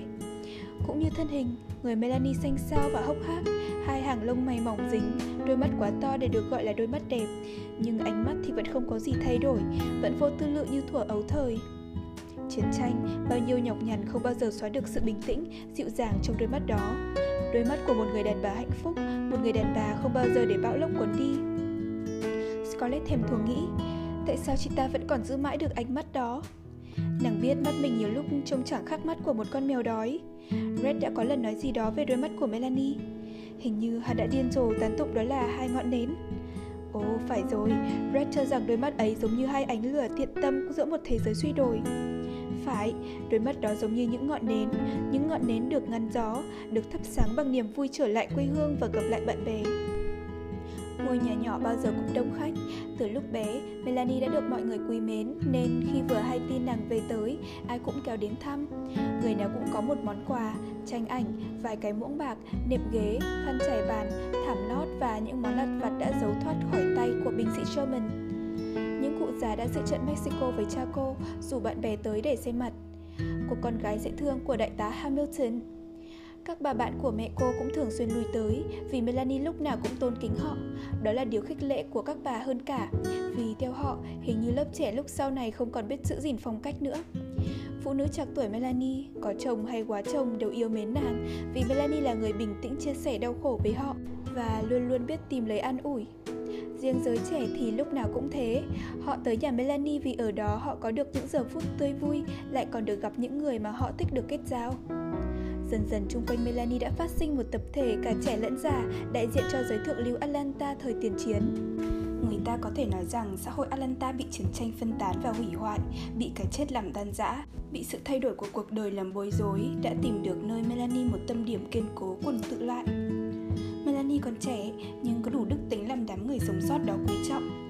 Nghèo nhưng kiêu hãnh vì cái nghèo của mình, can đảm và không bao giờ than thở, vui vẻ, rộng lượng, ân cần, thêm một đức tính vượt lên trên hết, đó là sự trung thành cùng truyền thống. Melanie từ chối thay đổi dù rằng có nhiều lý do bắt người ta phải thay đổi để phù hợp theo cuộc sống. Dưới mái nhà nàng, nếp sống cũ dường như được phục hồi. Ở đó người ta cảm thấy vững lòng hơn và đâm ra khinh bỉ hơn, khinh bỉ cuộc đời suy loạn, cuộc sống phể phỡn của bọn Carpetbagger và bọn nhà giàu mới Cộng hòa. Nhìn vào khuôn mặt trẻ trung của Melanie và bắt gặp được nét trung thành cùng quá khứ hiện rõ ra trên đó, họ có thể tạm quên đi những kẻ phản bội trong hàng ngũ họ, từng gây cho họ nhiều giận dữ, lo âu và khổ sở. Tay hại thay, số người phản bội ấy lại có rất nhiều. Đàn ông thuộc gia đình thấy phiệt nghèo khổ lung lạc đã chạy theo kẻ thù, trở thành đảng viên Cộng Hòa và nhận lĩnh những địa vị do kẻ thù ban cho để gia đình thoát cơn khôn đốn. Nhiều cựu chiến sĩ trẻ tuổi thiếu can đảm, chờ đợi nhiều năm dài, đã nói theo Red Butler, bắt tay với bọn Carpetbagger trong những mưu đồ làm tiền bất chính. Và tệ hại hơn cả là hành động của vài cô gái con nhà danh giá ở Atlanta. Họ chỉ mới bắt đầu trưởng thành sau ngày đầu hàng nên chỉ có một ký ức non nớt về chiến tranh và thiếu hẳn sự chua sót của những bậc lão thành. Các thiếu nữ đó không bị mất chồng hoặc người yêu, họ chỉ có một ý niệm mơ hồ về dĩ vãng huy hoàng và thịnh vượng của miền Nam. Và các sĩ quan Yankee thì quá đẹp trai với những bộ quần áo có rực rỡ và vô tư. Họ mở những dạ vũ huy hoàng, cưỡi tuần ngựa đẹp lại hết sức tôn sùng các thiếu nữ miền Nam. Họ coi các thiếu nữ miền Nam như các nữ hoàng, cẩn thận để chẳng bao giờ chạm tới lòng kiêu hãnh của họ và thế là tại sao lại không giao thiệp với Yankee? Sĩ quân Yankee trông dễ ưa hơn nhiều so với các thanh niên thành phố. Đám thanh niên Atlanta lúc nào cũng ăn mặc xoành xoàng, nghiêm trang và ít có thời gian để vui chơi vì phải làm lụng cực nhọc cả ngày. Do đó, trong thành phố đã xảy ra nhiều vụ thoát ly làm buồn khổ nhiều danh gia vọng tộc. Anh gặp em ngoài đường chỉ biết làm ngơ. Cha mẹ không bao giờ nhắc tới tên con gái. Các thảm kịch đó thường làm những người sống với châm ngôn, không bao giờ đầu hàng phải lạnh mình. Thế nhưng mỗi lần nhìn khuôn mặt dịu dàng và quả quyết của Melanie không bao giờ hoanh hoang phô trương Nên đám thiếu nữ kia cũng không có thái độ nào ganh ghét đối với nàng. Không bao giờ Melanie cảm nhận mình là lãnh tụ của một xã hội mới. Nàng chỉ nghĩ rằng vì tử tế mà mọi người tới thăm Và mời cô tham gia các hội đoàn may vá, khiêu vũ và nhạc đội ở Atlanta. Melanie hơi ngạc nhiên khi được bầu làm hội trưởng hội âm nhạc cho đêm thứ bảy. Dù là một tay dương cầm khá, nàng cũng không nghĩ là mình được đề cử một chức vụ cao như vậy sự thật là vì Melanie đã tỏ ra vô cùng khéo léo khi phối hợp được các ban thủ cầm, măng cầm, tây ban cầm và ban hợp ca giọng nam vào những buổi hòa nhạc đêm thứ bảy. Melanie còn kiêm nhiệm chức tổng thư ký của hai hội, làm đẹp mồ mả tử sĩ và may vá giúp cô Nhi, quả phụ liên bang miền Nam. Melanie cũng có chân trong ban quản trị hội Dục Anh và Thư viện Thanh niên. Vào những đêm cuối hè, ngôi nhà nhỏ và lờ mờ đèn nến của Melanie đông nghẹt khách. Trong nhà không bao giờ có đủ ghế, nên thường thường các bà đều ngồi trên những bậc thềm phía trước và các ông thì đứng chung quanh, dựa vào những lan can, ngồi trên những thùng cây hoặc sân cỏ. Nhiều khi ngồi ở sân cỏ nhấm nhấp nước trà, món giải khát duy nhất mà gia đình Wilkes có thể khoản đãi được. Scarlett tự hỏi tại sao Melanie phơi bày sự nghèo khổ của mình ra trước mọi người mà không chút xấu hổ. Trong khi đó, tại nhà cô Pitty, dù Scarlett đã chuẩn bị sẵn sàng để đãi khách nào là rượu vang, cốc tai, nào là đùi heo hoặc thịt nai, nhưng chẳng bao giờ nàng có được nhiều khách hứa, nhất là những người khách tay mắt như ở nhà Melanie. Đại tướng John Brown Gordon, vị anh hùng vĩ đại của Georgia vẫn thường xuyên đưa gia đình tới thăm Melanie. Cha Ryan, linh mục thi sĩ của Liên bang miền Nam, không bao giờ quên ghé nhà nàng mỗi khi ông có dịp qua Atlanta. Ông thường làm cho mọi người say sưa với kiến thức uyên bác của mình và ít khi ông từ chối ngâm lại bài Thanh gươm của Ly hoặc bài thơ bất hủ Lá cờ thất trận của ông. Bài này vẫn làm cho các bà rơi lệ. Alex Stephens, cựu phó tổng thống của Liên bang miền Nam cũng hay tới thăm mỗi khi có mặt trong thành phố. Hệ nghe tin ông có mặt ở nhà Melanie là người ta ùn ùn kéo nhau tới ngồi hàng giờ nghe ông nói chuyện. Thường thường, mọi người đều rất theo con cái dù đã quá giờ ngủ của chúng rồi. Người nào cũng muốn con họ sau này có thể hãnh diện bảo rằng đã được vị phó tổng thống lừng danh đó ôm hôn hoặc đã có gì bắt tay ông. Những yếu nhân vừa tới Atlanta đều tìm cách thăm gia đình Wilkes và thỉnh thoảng nghỉ đêm ở đó. Những lúc có họ, India phải ngủ với thằng Bill, Dulcie phải qua bếp của cô Pitty mượn thêm trứng gà, nhưng Melanie vẫn ân cần tiếp đãi mọi người như mình đây là chủ một dinh thự nguy nga không, Melanie không bao giờ ngờ rằng mọi người tụ tập quanh nàng như binh sĩ tụ tập quanh cờ hiệu. Do đó nàng ngạc nhiên vừa lúng túng khi nghe bác sĩ Mac trong một cuộc nói chuyện vào buổi chiều tại nhà đã hôn tay Melanie và trịnh trọng lên tiếng như ông đang đọc lại một đoạn kịch trong vở Macbeth của Shakespeare. Melly yêu quý, mọi người đều sung sướng và vinh hạnh khi có mặt nơi nhà cháu vì cháu và những người đàn bà như cháu là linh hồn của chúng ta, là tất cả những gì còn lại của chúng ta. Họ đã tước đoạt tình người của chúng ta và chiếm mất tiếng cười của các thiếu nữ. Họ đã hủy hoại nền thịnh vượng của chúng ta, làm xáo trộn cuộc sống và truyền thống của chúng ta. Họ đã đẩy chúng ta lùi lại 50 năm, đặt nhiều gánh nặng lên vai con em chúng ta mà đáng lẽ chúng chỉ có việc học hành và trên vai những người già cả, đáng lẽ chỉ việc ngồi yên dưới nắng. Nhưng chúng ta sẽ bắt tay tái tạo tất cả vì chúng ta vẫn còn được những tấm lòng như cháu. Cho tới khi nào còn giữ được tâm hồn, chúng ta cứ để mặc người Yankee vơ vét lấy những thứ tầm thường khác.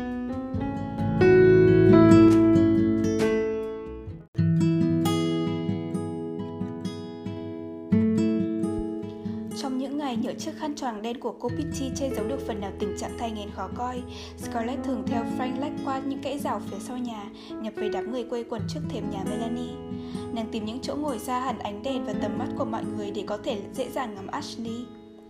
Scarlett có mặt chỉ vì Ashley, các cuộc hội thoại càng làm cho nàng chán ngán và bực dọc. Những lời phát biểu hình như đều dập khuân, đầu tiên là bàn về thời buổi khó khăn, kế đến là cục diện chính trị và sau cùng là chuyện chiến tranh. Các bà than thở ra sinh hoạt đất đỏ và hỏi xem các ông có bao giờ thời vàng son trở lại. Tự cho và tự cho như những bậc toàn trị, các ông trả lời là chẳng còn bao lâu nữa. Và rằng vấn đề chỉ còn là thời gian, mọi khó khăn chỉ là tình trạng tạm thời. Các bà đều biết là các ông nói dối và chính các ông cũng tự biết là mình không thành thật. Tuy thế cần phải nói dối để ăn ủi các bà và các bà cũng giả vờ tin lời họ. Tóm lại, mọi người cùng hiểu rõ rằng những khó khăn của họ đều nan giải. Và khi đề tài đã được thông qua, các bà bắt đầu đề cập tới thái độ sức láo của bọn hắc chủng, sự ngang ngược của bọn Carpetbagger và mối sỉ nhục trước sự hiện diện của quân đội Yankee. Các ông có nghĩ rằng một ngày kia quân Yankee sẽ không còn xen vào nỗ lực tái thiết của chúng ta nữa? Các ông vội trấn an rằng tình trạng đó sẽ được chấm dứt ngay khi nào Đảng Dân Chủ được quyền bỏ phiếu lại. Và thế là các bà đã tạm thỏa mãn. Trận chính trị kết thúc, người ta lại xoay quanh qua chiến tranh. Cứ mỗi lần hai cựu chiến binh gặp nhau là người ta lại nghe họ bàn chuyện đó và khi đã tụ tập hơn 10 người là họ cho chiến tranh tái diễn ngay. Rồi chữ nếu luôn luôn đóng một vai trò quan trọng nhất trong câu chuyện. Nếu Anh quốc công nhận chúng ta, nếu Jeff Davis chịu trưng dụng tất cả các bông vải gửi sang Anh trước khi vòng phong tỏa siết chặt, nếu Longstreet chịu nghe lệnh của Gettysburg, nếu Jeff Stuart đừng mãi lo tập kích mà quay sang giúp Morrisport, nếu chúng ta không mất Stonewall Jackson, nếu Vicksburg đừng thất thủ, và luôn luôn, nếu họ đừng đưa Hood lên thay Johnston, hay nếu họ cho Hood chỉ huy Dalton thay Johnston. Nếu, nếu, những tiếng đó cứ vang mãi trong không khí tịch mịch trời đêm, kỵ binh, quân hộ chiến, pháo thủ cùng nhau khơi dậy những ngày huy hoàng xưa cũ. Lúc cuộc sống còn ưu đãi con người, nhắc lại những ngày hè đổ lửa, những chiều đông hưu quạnh. Họ không nói tới chuyện gì khác hơn, chỉ toàn chuyện chiến tranh và luôn luôn là chiến chiến tranh. Họ cứ nhắc mãi từ chiến tranh cho tới lúc chết mới thôi. Scarlett nhìn quanh, nàng thấy những cậu bé đang dựa vào lòng cha, ngực phập phồng, mắt rực sáng khi nghe kể lại những chuyện xuất trận giữa khuya, những cuộc tập kích của kỵ binh và những lần cắm cờ trên chiến lũy quân thù. Chúng say sưa nghe như đâu đó vang rền chống trận, lanh lảnh tiếng xung phong, như đang thấy những chiến binh cầm lá cờ rách nát lê bước dưới mưa. Rồi những đứa bé này cũng sẽ bàn tán mãi về bao nhiêu chuyện đó, Chúng sẽ cho rằng chiến đấu với người Yankee là một hành động vinh diệu, dù có thể có lúc trở về với một thân hình tàn phế hoặc đôi mắt mù loà hoặc có khi không còn quay về được nữa. Mọi người đều thích nhắc tới chiến tranh, nhưng mình thì không. Mình cũng không bao giờ muốn nghĩ tới nó. Mình phải cố quên. Ồ, phải chi mình có thể quên được Nàng giận người khi nghe Melanie nhắc tới những mẩu chuyện quanh Tara. Melanie biến Scarlett thành một nữ kiệt khi kể lại những chuyện nàng đương đầu với bọn xâm lăng, giành lại được thanh gươm của thằng Wade, dập tắt đám cháy. Nhưng những chuyện đó không làm Scarlett sung sướng hoặc hãnh diện chút nào. Không bao giờ nàng muốn nghĩ tới nữa. Ồ, tại sao họ không chịu quên đi? Tại sao họ không nhìn tới trước mà cứ ngoảnh ra sau? Lan mình vào cuộc chiến này đã là quá điên cuồng rồi Tốt hơn hết là hãy quên đi nhưng không một người nào muốn quên, hình như không người nào cả, trừ nàng. Scarlett ước ao được nói thẳng với Melanie rằng nàng đang bứt rứt dù đang ngồi trong bóng tối. Melanie hiểu rõ lời giải thích vì nàng là người rất linh mẫn về những gì liên quan tới chuyện sinh nở. Melanie ước ao có thêm được một đứa con, nhưng cả hai bác sĩ Med và Fontaine đều tuyên bố rằng một lần sinh nữa sẽ nguy hiểm cho tính mạng của nàng. Melanie đành phải bằng lòng cùng số phận, nàng dành hầu hết thời gian để lo cho Scarlett. Đối với Scarlett, vừa không thích có con vừa bực dọc cho sự xuất hiện không hợp thời của đứa bé, nàng thấy đó là một thái độ hoàn toàn ngu xuẩn. Nhưng nàng cũng cảm thấy khoan khoái một cách tội lỗi khi nghĩ rằng lời tuyên bố của hai ông bác sĩ sẽ làm cho Ashley không còn dám thật sự gần gũi với vợ nữa. Thời gian sau này, Scarlett thường gặp Ashley luôn, nhưng không bao giờ được gặp một mình. Mỗi đêm sau khi rời chạy cưa về là Ashley lại tới gặp nàng ngay để tường trình về những hoạt động trong ngày. Nhưng lần nào cũng có sự hiện diện của Frank và cô Pitty ở đó Hoặc tệ hơn nữa là có Melanie và India. Nàng chỉ có thể hỏi những chuyện thuộc lĩnh vực thương mại Đưa một vài khuyến cáo và chấm dứt bằng câu cảm ơn anh đã tới cho hay. Ước gì mình không có mang nếu không vì có thai, sáng nào nàng cũng sẽ có dịp đi cùng với Ashley tới chạy cưa giữa rừng vắng, xa những cặp mắt tò mò họ có thể sống lại những ngày thơ mộng ở hạt Clayton thời tiền chiến. Không, nàng sẽ không ép buộc Ashley phải nói ra những lời yêu đương nữa, nàng phải giữ lời thề. Nhưng nếu được gặp riêng Ashley một mình lần nữa, có lẽ chàng sẽ đánh rơi cái mặt nạ lễ phép đã mang vào từ khi tới Atlanta. Có lẽ Ashley sẽ trở lại là con người của ngày xưa, sẽ là Ashley mà nàng quen biết trước ngày ra yến, trước khi giữa hai người chưa có một lời yêu đương nào được nói ra. Nếu không yêu nhau được, hai người vẫn là bạn như xưa, nàng có thể sưởi ấm lại cõi lòng băng giá và đơn lẻ của mình bằng những tia lửa trong tình bạn. Phải chi mình đã sinh xong thì ngày nào mình cũng có thể cùng đi với Ashley và cả hai sẽ nói chuyện. Không phải chỉ vì ước ao được gặp riêng Ashley mà Scarlett đâm ra vực dọc và hay gắt gỏng. Hai chạy cưa cũng đang cần nàng trại cưa đã bắt đầu lỗ từ khi nàng giao lại quyền kiểm soát cho Hugh và Ashley. Hugh quả là một con người bất tài dù anh cố gắng tới đâu đi nữa. Anh ta là một con buôn tồi và cũng là người không có khiếu chỉ huy. Người nào cũng có thể lừa anh ta để mua hàng với giá hạ hơn. Một tên thầu khoán lèo mép chỉ cần bảo rằng cây hắn sắp mua là loại xấu lại bán giá cao thì Hugh tự thấy phải có bổn phận xin lỗi và hạ giá. Hay tin Hugh bán phá giá, Scarlett giận đến phát khóc. Đã vậy, Hiếu cũng không biết điều khiển bọn công nhân. Bọn da đen đòi hỏi phải được trả lương từng ngày và thường thường khi được trả tiền xong là chúng đi uống rượu cho tới say mềm để rồi hôm sau không thể tới chỗ làm. Trong những trường hợp đó, Hiếu bắt buộc phải bị trễ nải luôn. Với những trở ngại đó, Hiếu phải mất rất nhiều ngày mới có thể đem cây ra thành phố bán. Thấy Hugh đã bỏ vụt khá nhiều khoản lợi, Scarlett càng ngày càng căm giận cho sự bất lực của mình và cho cái ngu ngốc của anh ta. Khi nào sinh xong là nàng bắt tay vào việc ngay, nàng sẽ sát thải Hugh và mướn một người nào khác. Bất cứ người nào cũng có thể khá hơn anh ta nhiều. Nàng sẽ không dạy gì mướn bọn mọi tự do nữa.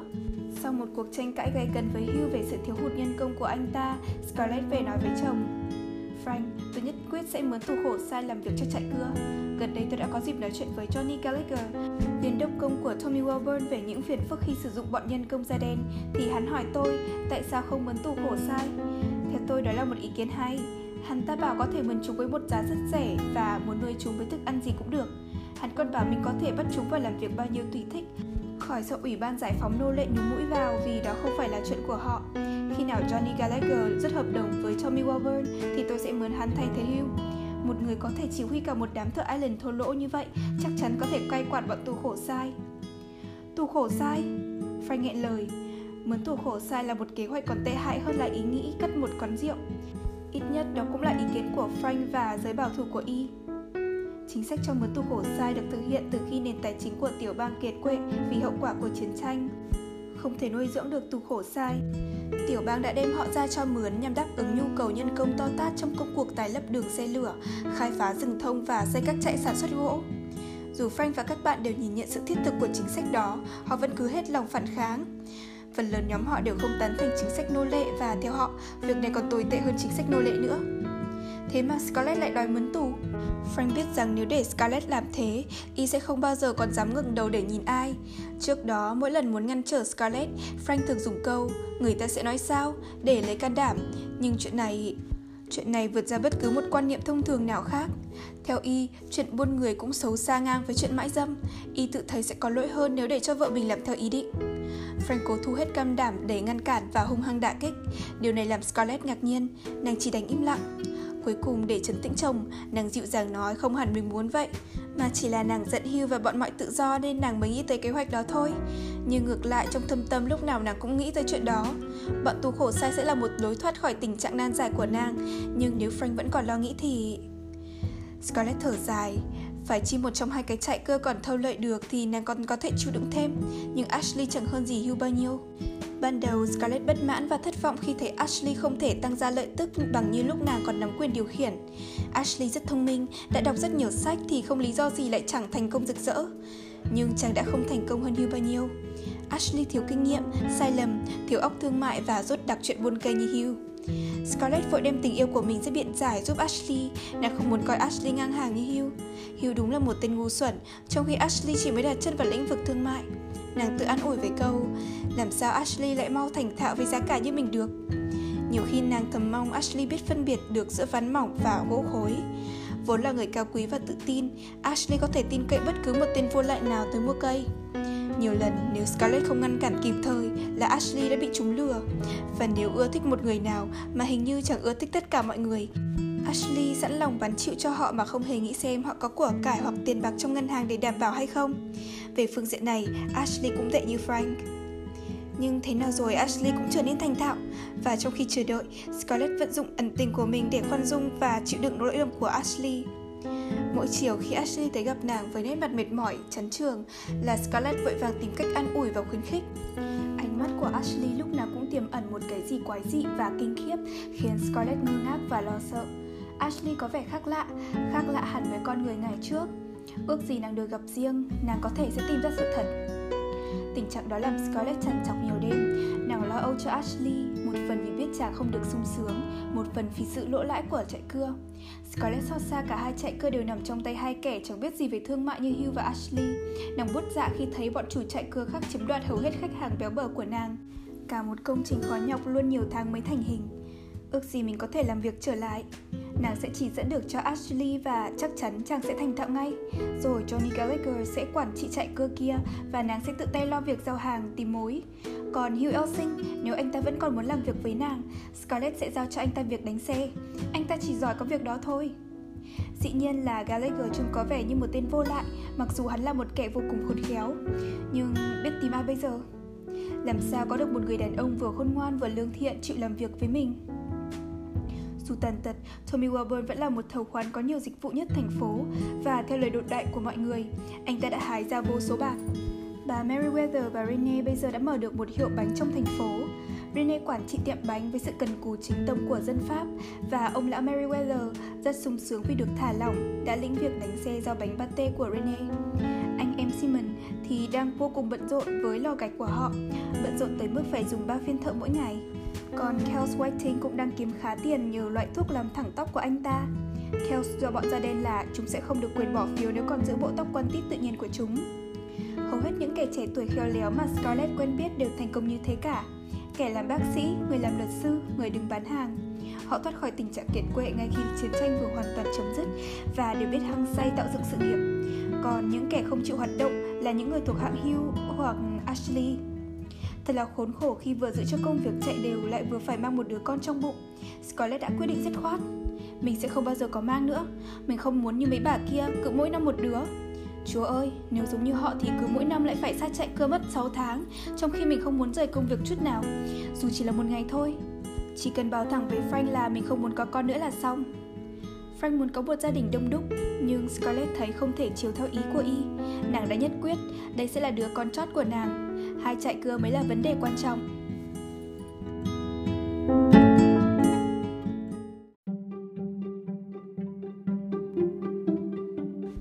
Chương 42 Scarlett sinh con gái, đứa bé sói sọi trông xấu xí và hoàn toàn giống hệt Frank, một cách vô lý.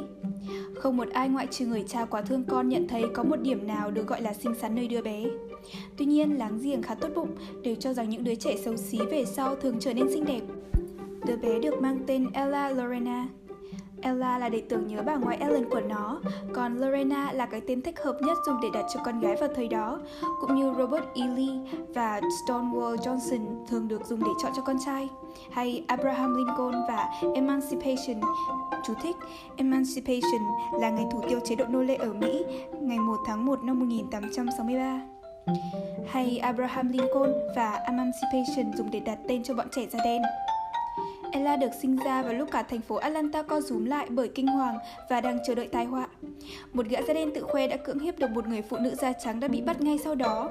Nhưng trước khi tên đối mặt đó được đưa ra tòa xét xử, một nhóm đảng viên Ku Klux Klan đột nhập khám đường và gã da đen kia bị treo cổ chết. Hành động của đảng Ku Klux nhằm cứu vãn thanh danh cho gia đình của nạn nhân sẽ phải ra tòa để xác nhận tội trạng của bị can trong một phiên xử công khai. Ngoài việc phải hiện diện trước tòa và phải gánh chịu nhục nhã suốt đời, cô gái vô danh nào đó còn có thể bị cha hoặc anh em bắn chết. Do đó, hành động xử rào gã da đen kia phải được coi là giải pháp thỏa đáng nhất của dân chúng Atlanta. Nhưng hậu quả không tránh được là nhà cầm quyền quân sự giận sôi lên. Họ không thể có lý do nào khiến cho cô gái đó sợ phải ra tòa. Lập tức, nhiều vụ bắt bớ bất thân xảy ra, nhà cầm quyền Yankee thề tận diệt đảng Ku Klux dù có phải giết tất cả đàn ông da trắng ở Atlanta. Dân da đen vừa sợ sệt vừa giàu dĩ, vừa tính cách trả thù bằng cách phóng hỏa nhà cửa của người da trắng. Thành phố run rẩy với tin đồn nhà cầm quyền sẽ cho xử dạo tất cả những kẻ nhúng tay vào vụ ám sát nói trên nếu tìm ra và mưu toan nổi loạn của dân da đen chống người da trắng. Dân chúng đều ở trong nhà, cửa đóng then cài, đàn ông cũng không dám tới sở làm vì sợ vợ con thiếu người che chở. Nằm mệt lả trên giường, yếu đuối và câm lặng, nhưng Scarlett cũng mừng thầm là Ashley đã thừa đủ sáng suốt để không gia nhập đảng Ku Klux, còn Frank thì đã quá già và mất cả tinh thần chiến đấu nên không thể là người của đảng bí mật này. Hình ảnh ghê rợn, người Yankee có thể xông tới và bắt giữ bất cứ lúc nào không ngớt ám ảnh Scarlett. Tại sao bọn trẻ điên dại của đảng đó lại khuấy động bọn Yankee như vậy? Biết đâu cô gái kia chưa bị cưỡng hiếp thật sự. Biết đâu cô ta chỉ bị một phen hãi hùng thôi, để rồi chỉ vì cô ta mà một số người sắp phải hy sinh tính mạng. Trong bầu không khí mà thần kinh căng thẳng đến tột cùng, như khi sợi hỏa châm cháy chậm đang ngún từ từ để bắt đầu thùng thuốc nổ, Scarlett bỗng phục hồi sinh lực rất mau. Khí lực hâm hở từng giúp nàng vượt qua cảnh kham khổ và những ngày đêm tối ở Atlanta bỗng quay trở về với nàng. Chỉ hai tuần sau khi sinh Ella Lorena, Scarlett đã có thể ngồi đứng bình thường và nôn nóng được hoạt động ngay. Ba tuần vừa trôi qua, Scarlett tuyên bố ngay là phải tới chạy cưa. Mọi việc ở cả hai trại đều bị ngưng động vì cả Hugh và Ashley đều không dám để vợ con ở nhà đơn chiếc. Và bão tố nổi lên. Frank chẳng chế hãnh diện vì được làm cha, cố gom góp can đảm cấm Scarlett ra ngoài trong lúc tình hình đang nguy ngập. Lối cấm đoán của y càng khiến Scarlett bực dọc. Nếu Frank không kịp gửi con ngựa và cỗ xe cho hội giữ ngựa công cộng, thì Scarlett đã tiếp tục công việc làm ăn của mình rồi. Tệ hơn nữa, y đã toa dập với Mami lục soát khắp nhà trong khi Scarlett đang nằm chỗ và đã tìm ra được tất cả những chỗ giấu tiền của nàng. Và rồi Frank gửi tất cả vào ngân hàng dưới tên y. Bây giờ Scarlett không còn một đồng nào để mướn ngựa khác. Scarlett gây gổ với Frank và Mami, rồi sau đó xuống giọng cầu khẩn và cuối cùng nàng khóc như một đứa trẻ suốt buổi sáng. Nhưng nàng chỉ nghe được những câu Cưng, em hãy còn yếu lắm. Hoặc cô Scarlett, nếu cô nóng này như thế, cô sẽ làm cho sữa của cô xấu đi và đứa bé sẽ bị đau bụng. Chắc chắn là như vậy đó. Scarlett giận sôi lên, nàng qua nhà Melanie sứt mướt kể lể, nàng dọa sẽ đi bộ tới trại cưa, sẽ cho mọi người biết là nàng đã lấy phải một người chồng ti tiện, nàng không muốn bị đối xử như một con bé nghịch ngợm và ngu ngốc, nàng sẽ mang theo súng và sẽ bắn hạ bất cứ kẻ nào đã uy hiếp. Đã bắn chết một tên Yankee rồi, nàng rất thích, phải, rất thích bắn thêm một tên nữa, nàng sẽ... Những lời đe dọa đó làm cho Melanie sợ hãi. Em, đừng liều lĩnh, nếu có chuyện gì chắc chị chết mất, chị xin em. Tôi sẽ, cho chị hay, tôi sẽ đi bộ. Melanie chăm chú nhìn Scarlett, nàng biết đó không phải là chứng u uất riêng biệt của sản phụ. Trên mặt Scarlett chỉ có sự quả quyết lạnh lùng mà Melanie thường thấy ở Gerard O'Hara. Nàng vội ôm chặt Scarlett.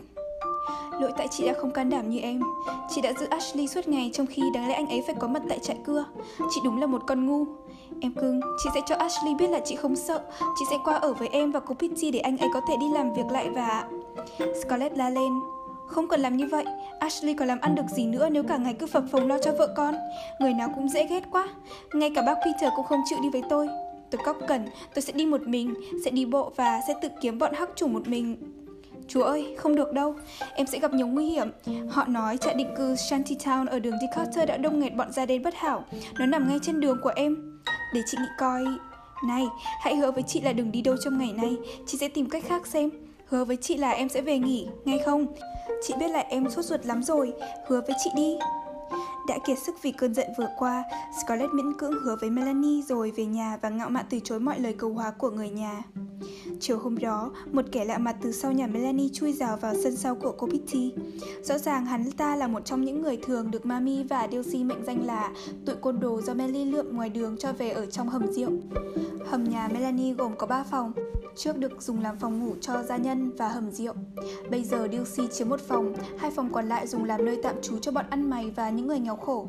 Chỉ một mình Melanie mới có thể biết họ từ đâu tới. Có lẽ bọn Hắc Nô nói đúng khi cho rằng Melanie đã lượm bọn nó ngoài đường. Nhưng mỗi khi nhà có khách là đám người bất hạnh đó đều biết thân kéo nhau vào hầm rượu vốn là nơi ăn trốn của họ. Phần đông những kẻ tạm trú đó đều là cựu chiến binh liên bang miền Nam thất học, vô gia cư, không gia đình. Họ đi khắp xứ với hy vọng kiếm được việc làm. Thỉnh thoảng trong đám người đó cũng có vài thiếu nữ ẵm con dừng lại ngủ trọ qua đêm, những quả phụ, những người bị phá giả đi tìm thân nhân thất lạc. Nhiều lúc người ta còn tìm thấy những ngoại nhân không biết hoặc chỉ biết chút ít tiếng Anh. Họ tìm đường xuống miền Nam vì nghe đó là một nơi dễ làm ăn. Cũng có lần một đảng viên Cộng Hòa cũng đang ngủ trong hầm rượu này. Ít nhất đó cũng là ý kiến của Mami. Bà lão có thể đánh hơi được một đảng viên Cộng Hòa cũng như con ngựa có thể đánh hơi được một con rắn hổ mang.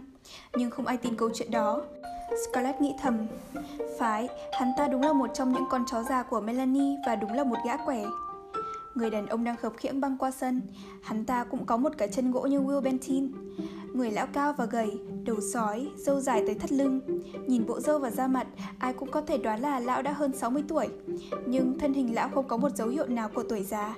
Dù trông thật gầy gò và còn có một chân, lão cũng nhanh nhẹn như con rắn. Lão leo lên thềm và bước về phía Scarlett. Trước khi nghe giọng nói, Scarlett cũng biết ngay lão là dân sơn cước. Cái bề ngoài bẩn thỉu rách dưới và thái độ kiêu căng, hung tợn của lão là sắc thái chung của hầu hết người miền núi.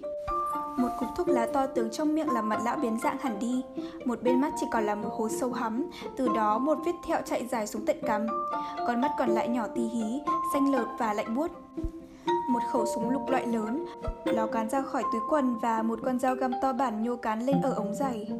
Lão lạnh lùng nhìn lại Scarlett và phun một bãi nước miếng qua lan can trước khi nói chuyện.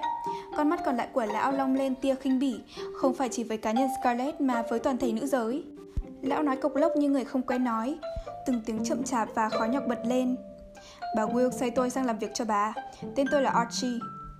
Ông Archie, rất tiếc tôi không cần người. Archie là tên tổng của tôi. Xin lỗi, vậy họ của ông là gì? Lão ta lại nhổ nước miếng Bà không cần biết, Archie đủ rồi Tôi cũng không cần biết tên họ của ông Cũng như không có công việc để ông làm có chứ, bà Wilkes nhức óc về chuyện bà muốn đi một mình ở ngoài đường như một con điên. Bà ấy sai tôi qua đây đánh xe. Thật không? Scarlett kêu lên, vừa bực dọc vì cử chỉ thô lỗ của người đàn ông, vừa giận vì hành động quá trớn của Melanie. Với một mắt còn lại, lão già nhìn Scarlett một cách trịch thượng. Thật, đàn bà không nên bắt đàn ông khổ sở vì mình Nếu bà muốn đi thì tôi sẽ đánh xe cho Tôi thủ bọn mọi gia đen, luôn cả lũ tụi Yankee Lão dùng lưỡi luộc cục thuốc xỉa qua bên má kia Và không đợi mời mọc, ngồi đại xuống bức thềm Lão tiếp Tôi nói tôi không thích đánh xe cho đàn bà Nhưng bà Wilkes rất tự tế với tôi Bà ấy cho tôi ngủ trong hầm rượu và tôi nghe lời bà ấy Nhưng... Scarlett ngập ngừng rồi im bặt Nàng nhìn Archie Sau một lúc nàng nhoẻn miệng cười Nàng không ưa gì lão côn đồ già đó, nhưng nhờ lão, nàng có thể giải quyết ổn thỏa mọi việc. Có lão ta bên cạnh, nàng có thể xuống phố, tới chạy cưa hoặc thăm khách hàng. Đi với lão, nàng sẽ làm mọi người yên tâm và sự có mặt của Archie sẽ không còn làm ai dị nghị. Nàng tiếp. Được rồi, bây giờ chỉ cần chồng tôi thỏa thuận nữa là xong. Sau khi bàn thảo riêng với Archie, Frank đành miễn cưỡng chấp thuận. Y nhắn chuồng ngựa công cộng trả lại con ngựa và cỗ xe. Frank đau xót và thất vọng khi thấy bổn phận làm mẹ cũng không thay đổi được tính nết Scarlett như y mong ước. Nhưng nếu vợ ông đã quyết định quay lại với hai trại cưa khốn khổ đó, thì có Archie cũng là một dịp may. Sự kiện đó làm cho dân Atlanta vô cùng ngạc nhiên. Archie và Scarlett đã tạo thành một sự phối hợp kỳ quặc, một lão già hung tợn với cái chân gỗ và một người đàn bà duyên dáng, ăn mặc sang trọng, gương mặt đăm chiêu. Họ xuất hiện ở trong và ngoài thành phố vào bất cứ lúc nào. Hai người họ ít khi nói chuyện với nhau, hiển nhiên là không ai ưa ai, nhưng quyền lợi của họ đều lệ thuộc vào nhau. Lão già cần tiền, còn Scarlett thì cần người bảo vệ. Các bà bảo nhau là thà như vậy còn hơn thấy nàng đi chung với gã butler. Họ tò mò tự hỏi không biết lúc này Red ở đâu. Hắn đột ngột rời thành phố 3 tháng nay, không một người nào kể cả Scarlett biết y đi đâu. Archie ít nói, chỉ mở miệng khi cần để trả lời. Mỗi sáng, lão tử hầm rượu của Melanie tới ngồi trên thềm nhà của Pitty, nhai thuốc và khạc nhổ liên miên cho tới khi Scarlett ra khỏi nhà và bác Peter đem xe ra đường. Peter rất sợ Archie, sợ như sợ quỷ hay sợ đảng Ku Klux, ngay cả Mami cũng phải im lặng đi nhẹ bước khi ở gần Archie. Lão đã võ trang thêm một khẩu súng nữa và tiếng tăm của lão vang dậy trong đám người da đen.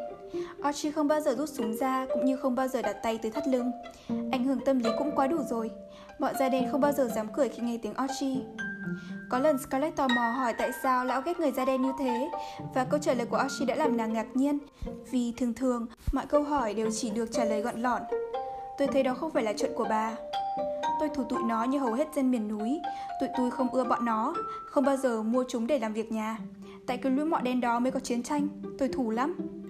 Nhưng ông cũng đã từng tham chiến. Đó là chuyện riêng của đàn ông. Tôi cũng thù bọn Yankee, thù còn hơn bọn mọi đen. Thù cũng bằng như thù đàn bà. Lối trả lời thô lỗ như thế vẫn thường làm Scarlett hậm hực. Nàng ao ước có ngày tống cổ lão ta đi. Nhưng phải làm sao đây nếu không có lão? Archie hôi hám, bẩn thỉu và thô lỗ nhưng lại giúp ích rất nhiều. Lão đưa nàng tới chạy cưa rồi rước về hoặc chờ nàng đi gặp khách hàng. Lão khạc nhổ và ngó lơ chỗ khác mỗi khi nghe nàng nói chuyện hay ra lệnh. Nàng bước xuống xe, lão ta cũng xuống và theo sát gót. Mỗi khi nàng có mặt giữa đám thợ thô lỗ, một lũ người da đen hay một đám Yankee là ít khi lão rời xa nàng một bước. Chẳng bao lâu, Alanta đã quá quen thuộc cái cảnh Scarlett cùng với lão hộ vệ của nàng và từ đó các bà bắt đầu thêm muốn di chuyển tự do như nàng. Từ khi đảng Ku Klux Klan bắt đầu áp dụng chính sách công chúng gia hình, các bà không bao giờ dám xuống phố mua sắm nếu không dù được vài người cùng đi. Với bản tính ưa giao thiệp, sự gò bó đã làm cho họ bực dọc và dẹp lòng tự ái qua một bên. Họ bắt đầu nài nỉ Scarlett cho họ mượn Archie. Và khi nào thấy không cần tới lão là Scarlett cho họ mượn ngay. Chẳng bao lâu, Archie đã trở thành một nhu cầu của Atlanta. Các bà tranh nhau mượn lão. Không buổi sáng nào mà không có một đứa bé hay một đứa hắc nô tới nhà vào giờ điểm tâm với mảnh giấy mới và dòng chữ. Nếu bà không cần dùng Archie chiều nay, bà hãy gửi ông ấy sang cho tôi. Tôi cần đem hoa ra nghĩa địa. Tôi cần phải đi ra tiệm may. Tôi cần Archie đưa Nelly đi dạo mát. Tôi cần thăm người quen ở vùng Peters. Lão nhà tôi bị đau nên không đưa đi được. Archie làm sa phu cho tất cả các bà đó và lúc nào lão cũng giữ vẻ khinh khỉnh cố hữu. Rõ ràng là lão không ưa đàn bà, trừ Melanie ra. Lão ghét họ cũng như ghét bọn Hackno và Yankee.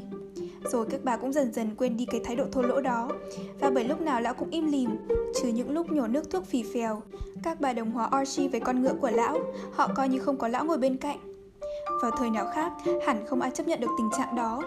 Thời tiền chiến, chắc chắn các bà sẽ không ai để cho Archie bước vào nhà bếp của họ. Họ chỉ thò một ít thức ăn qua cửa sau cho lão và mặc xác. Nhưng bây giờ, họ cần sự có mặt của Archie. Dù thô lỗ, thất học và bẩn thỉu, lão cũng là một thành lũy để bảo vệ các bà khỏi những đe dọa của thời kỳ hậu chiến. Không ai coi lão là bạn, và cũng không đối xử với lão như một gia nhân. Archie chỉ là một cận vệ thuê bao.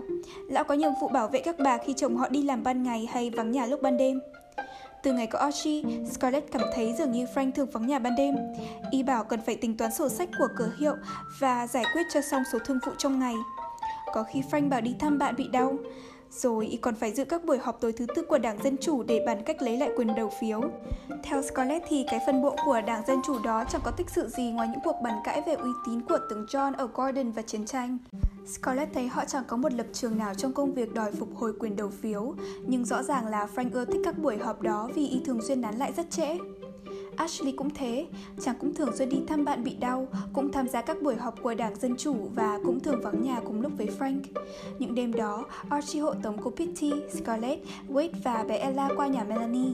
Các bà lấy đồ may vá, còn Archie thì nằm dài trên trường kỳ trong phòng khách ngáy pho pho. Trong nhà, cái trường kỳ là món đắt tiền nhất, nên các bà không khỏi xót xa mỗi khi thấy Archie nằm gác giày lên đó. Nhưng không người nào dám lên tiếng giày già. Nhiều lúc Scarlett tự hỏi Archie từ đâu tới và trước đây lão đã sống như thế nào. Nhưng cái vẻ hung tợn của lão già chuột mắt đó đã làm nản lòng những kẻ nào tò mò nhất. Nàng chỉ biết lão nói giọng người miền núi phía bắc tiểu bang Rằng lão đã từng tham chiến Vừa mới mất một chân và một mắt trước ngày đầu hàng Có thế thôi một sáng, Archie đưa Scarlett đến trại cơ của Hugh thì thấy nhà máy ngừng hoạt động. Bọn thợ da đen không còn một đứa, trong khi Hugh đang giấu dĩ ngồi dưới một gốc cây. Scarlett giận sôi lên và nàng không ngần ngại chút hết lên đầu Hugh. Nguyên do là vì nàng vừa nhận được một mối đặt hàng quan trọng và khẩn cấp, nàng đã phải hết sức khéo léo mới cướp được cái mồi đó. Và bây giờ trước mặt nàng lại là một trại cưa vắng ngắt. Nàng ra lệnh cho Archie, cho tôi đến xưởng cưa kia, Chắc chắn mình phải mất thêm nhiều thì giờ và phải bỏ luôn buổi ăn trưa Nhưng tôi trả tiền cho ông làm gì? Tôi phải qua bảo ông Wilkes phải ngưng tất cả để lo cho tôi. Mong rằng bên đó không đến nỗi như ở đây. Khốn nạn chưa Tôi chưa thấy ai ngu như Hugh Elsing Chừng nào Johnny Gallagher xây cái kho hàng đó xong là tôi sẽ đuổi hưu ngay. Dù Gallagher lúc trước có đi lính cho bọn Yankee tôi cũng cóc cần. Hắn biết làm việc Tôi chưa bao giờ thấy một người Allen nào lười biếng. Không thể giải được bọn Hackno giải phóng nữa. Không làm sao tin cậy được. Tôi sẽ muốn Johnny Gallagher và sẽ nhờ hắn mướn thủ khổ sai. Hắn sẽ bắt bọn đó làm việc. Archie quay phát lại, mặt long lên. Giọng lão khàn khàn và giận dữ. Ngày bà mướn tù khổ sai là ngày tôi nghỉ việc. Scarlett ngạc nhiên. Chúa ơi, sao vậy? Tôi biết rõ chuyện mướn tuổi khổ sai, đó là cách giết họ, mua người mua la và coi họ còn tệ hơn mấy con la nữa. Đánh đập, bỏ đói, giết chết, ai thèm để ý mấy chuyện đó. Chính quyền cũng thấy kệ bọn tù trong khi họ thâu tiền mướn. Và bọn mướn tù cũng thấy kệ tụi tù khổ sai luôn. Bọn nó chỉ muốn cho mấy thằng tù ăn đói khát và bắt làm việc thật nhiều. Bà Scarlett, không bao giờ tôi ưa đàn bà nổi. Nhưng có liên quan gì tới ông đâu? Archie ngập ngừng rồi trả lời cục lốc. Có, tôi đã là tù khổ sai gần bốn chục năm. Scarlett giật nảy người, bất giác ngồi lùi lại. Thế là nàng đã biết được sự bí ẩn của Archie. Nàng đã hiểu tại sao lão không chịu nói tên họ, không cho biết quê quán và cũng không hề nhắc nhở gì tới quá khứ của mình. Thế là nàng đã hiểu tại sao Archie nói chuyện thật khó khăn và tại sao lão lại lạnh lùng và thù hằn tất cả. Bốn chục năm, hẳn Archie đã ở tù hồi trẻ tuổi. Bốn chục năm, chắc chắn lão đã bị tù trung thân và... Tội gì? Giết người hả? Vừa giật giật dây cương, Archie vừa trả lời. Phải, vợ tôi. Mí mắt Scarlett giật lia lịa. Dường như Archie cười. Dường như lão cười vì thấy nàng sợ hãi. Tôi không giết bà đâu, thưa bà, nếu bà sợ điều đó. Chỉ có lý do duy nhất mới khiến người ta giết đàn bà. Ông giết vợ? Nó ngoại tình với thằng em tôi. Thằng em tôi trốn mất. Lúc giết nó tôi không hối hận chút nào. Đáng lý pháp luật không có quyền bỏ tù một người đàn ông về tội đó. Nhưng làm sao ông được tự do? vượt ngục hay được ân xá. Bà có thể gọi đó là ân xá cũng không sao. Hai hàng lông mày rậm rạp của lão giao nhau như cố gắng để tìm lời. Khoảng cuối năm 64, lúc Sherman tới đây, tôi đang nằm trong khám Milledgeville. Tôi đã ở đó được bốn chục năm. Viên xếp khám cho tập họp tụi này nói là quân Yankee sắp tới, sắp đốt nhà, sắp tàn sát. Bây giờ có một thứ tôi thù hơn cả mọi da đen và đàn bà nữa, đó là bọn Yankee. Tại sao? Ông đã... Có bao giờ ông quen biết tụi Yankee chưa? Không, nhưng tôi có nghe người ta kể chuyện tụi nó. Chúng tới Georgia giải phóng bọn mọi, đốt nhà, giết súc vật, để làm gì? Tôi đã nghe người ta nói về những việc làm ác đức của tụi đó.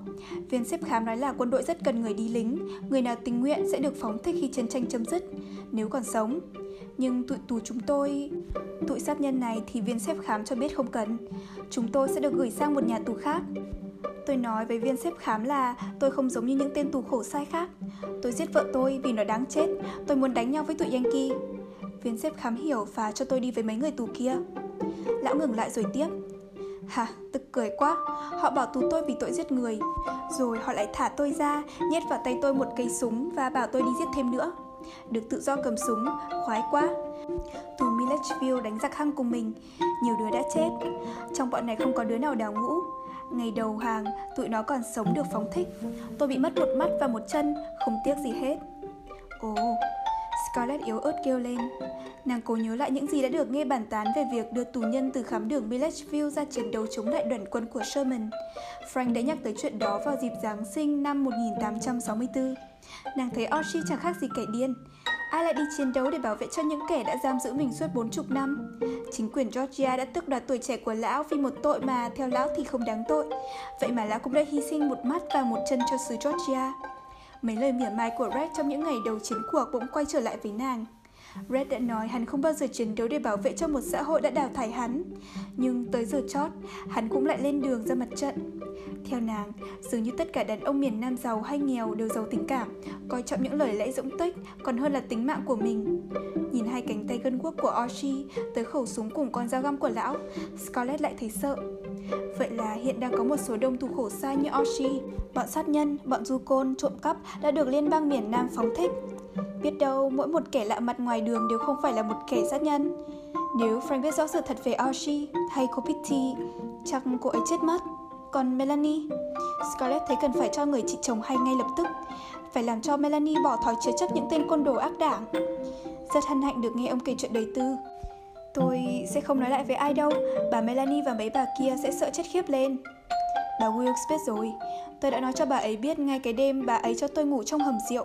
Bà tưởng tôi có thể đi giấu giếm một người tốt bụng như bà Melanie sao? Scarlett sừng sốt.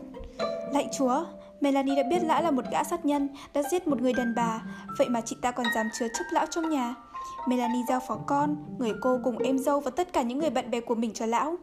Và chị ta, người đàn bà vô cùng nhút nhát, lại dám ở nhà một mình với lão. Bà Wilkes là một người hiểu biết, bà biết tôi có lý. Bà ấy còn biết một đứa nói láo sẽ không bao giờ bỏ tật nói láo, một tên trộm không bao giờ bỏ thói ăn cắp. Nhưng thằng sát nhân chỉ giết người một lần trong đời mà thôi. Theo ý bà ấy, người nào đã chiến đấu cho liên bang miền Nam đều đáng được bỏ mọi lỗi lầm. Dù vậy, đối với tôi, giết vợ không phải là chuyện xấu. Phải, bà Wilkes là một người sáng suốt. Bà Scarlett, tôi cho bà biết, ngày nào bà muốn tu khổ sai là ngày đó tôi thôi việc. Scarlett không trả lời nhưng nghĩ thầm Càng đi sớm càng tốt, đổ sát nhân Tại sao Melanie lại quá...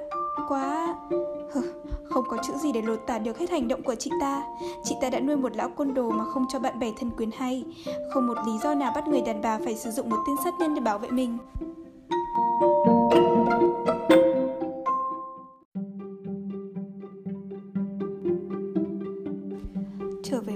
Về trong một chiều lạnh buốt, Scarlett trông thấy lố nhố một đám ngựa, xe hay bánh và xe chở hàng đậu trước cửa tiểu quán, cái thời đại.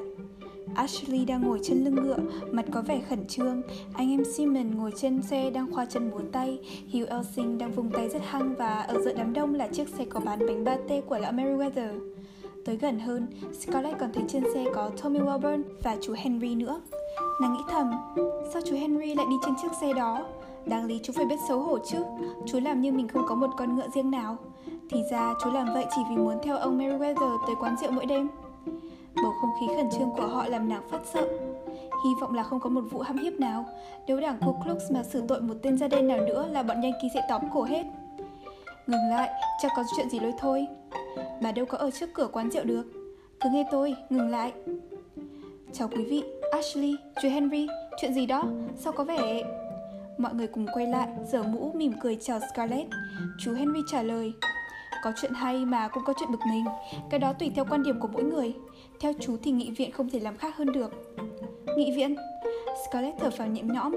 Nghị viện chẳng dính dáng gì tới nàng, nàng chỉ sợ bọn Yankee nổi hung lên. Nghị viện làm gì? Lão Meriwether hãnh diện. Họ từ chối không phê chuẩn bản tù chính án, bọn Yankee sẽ biết tay ta. Ashley chêm vào, và sẽ có rắc rối lớn. Scarlett làm ra vẻ thông minh Tu chính hả?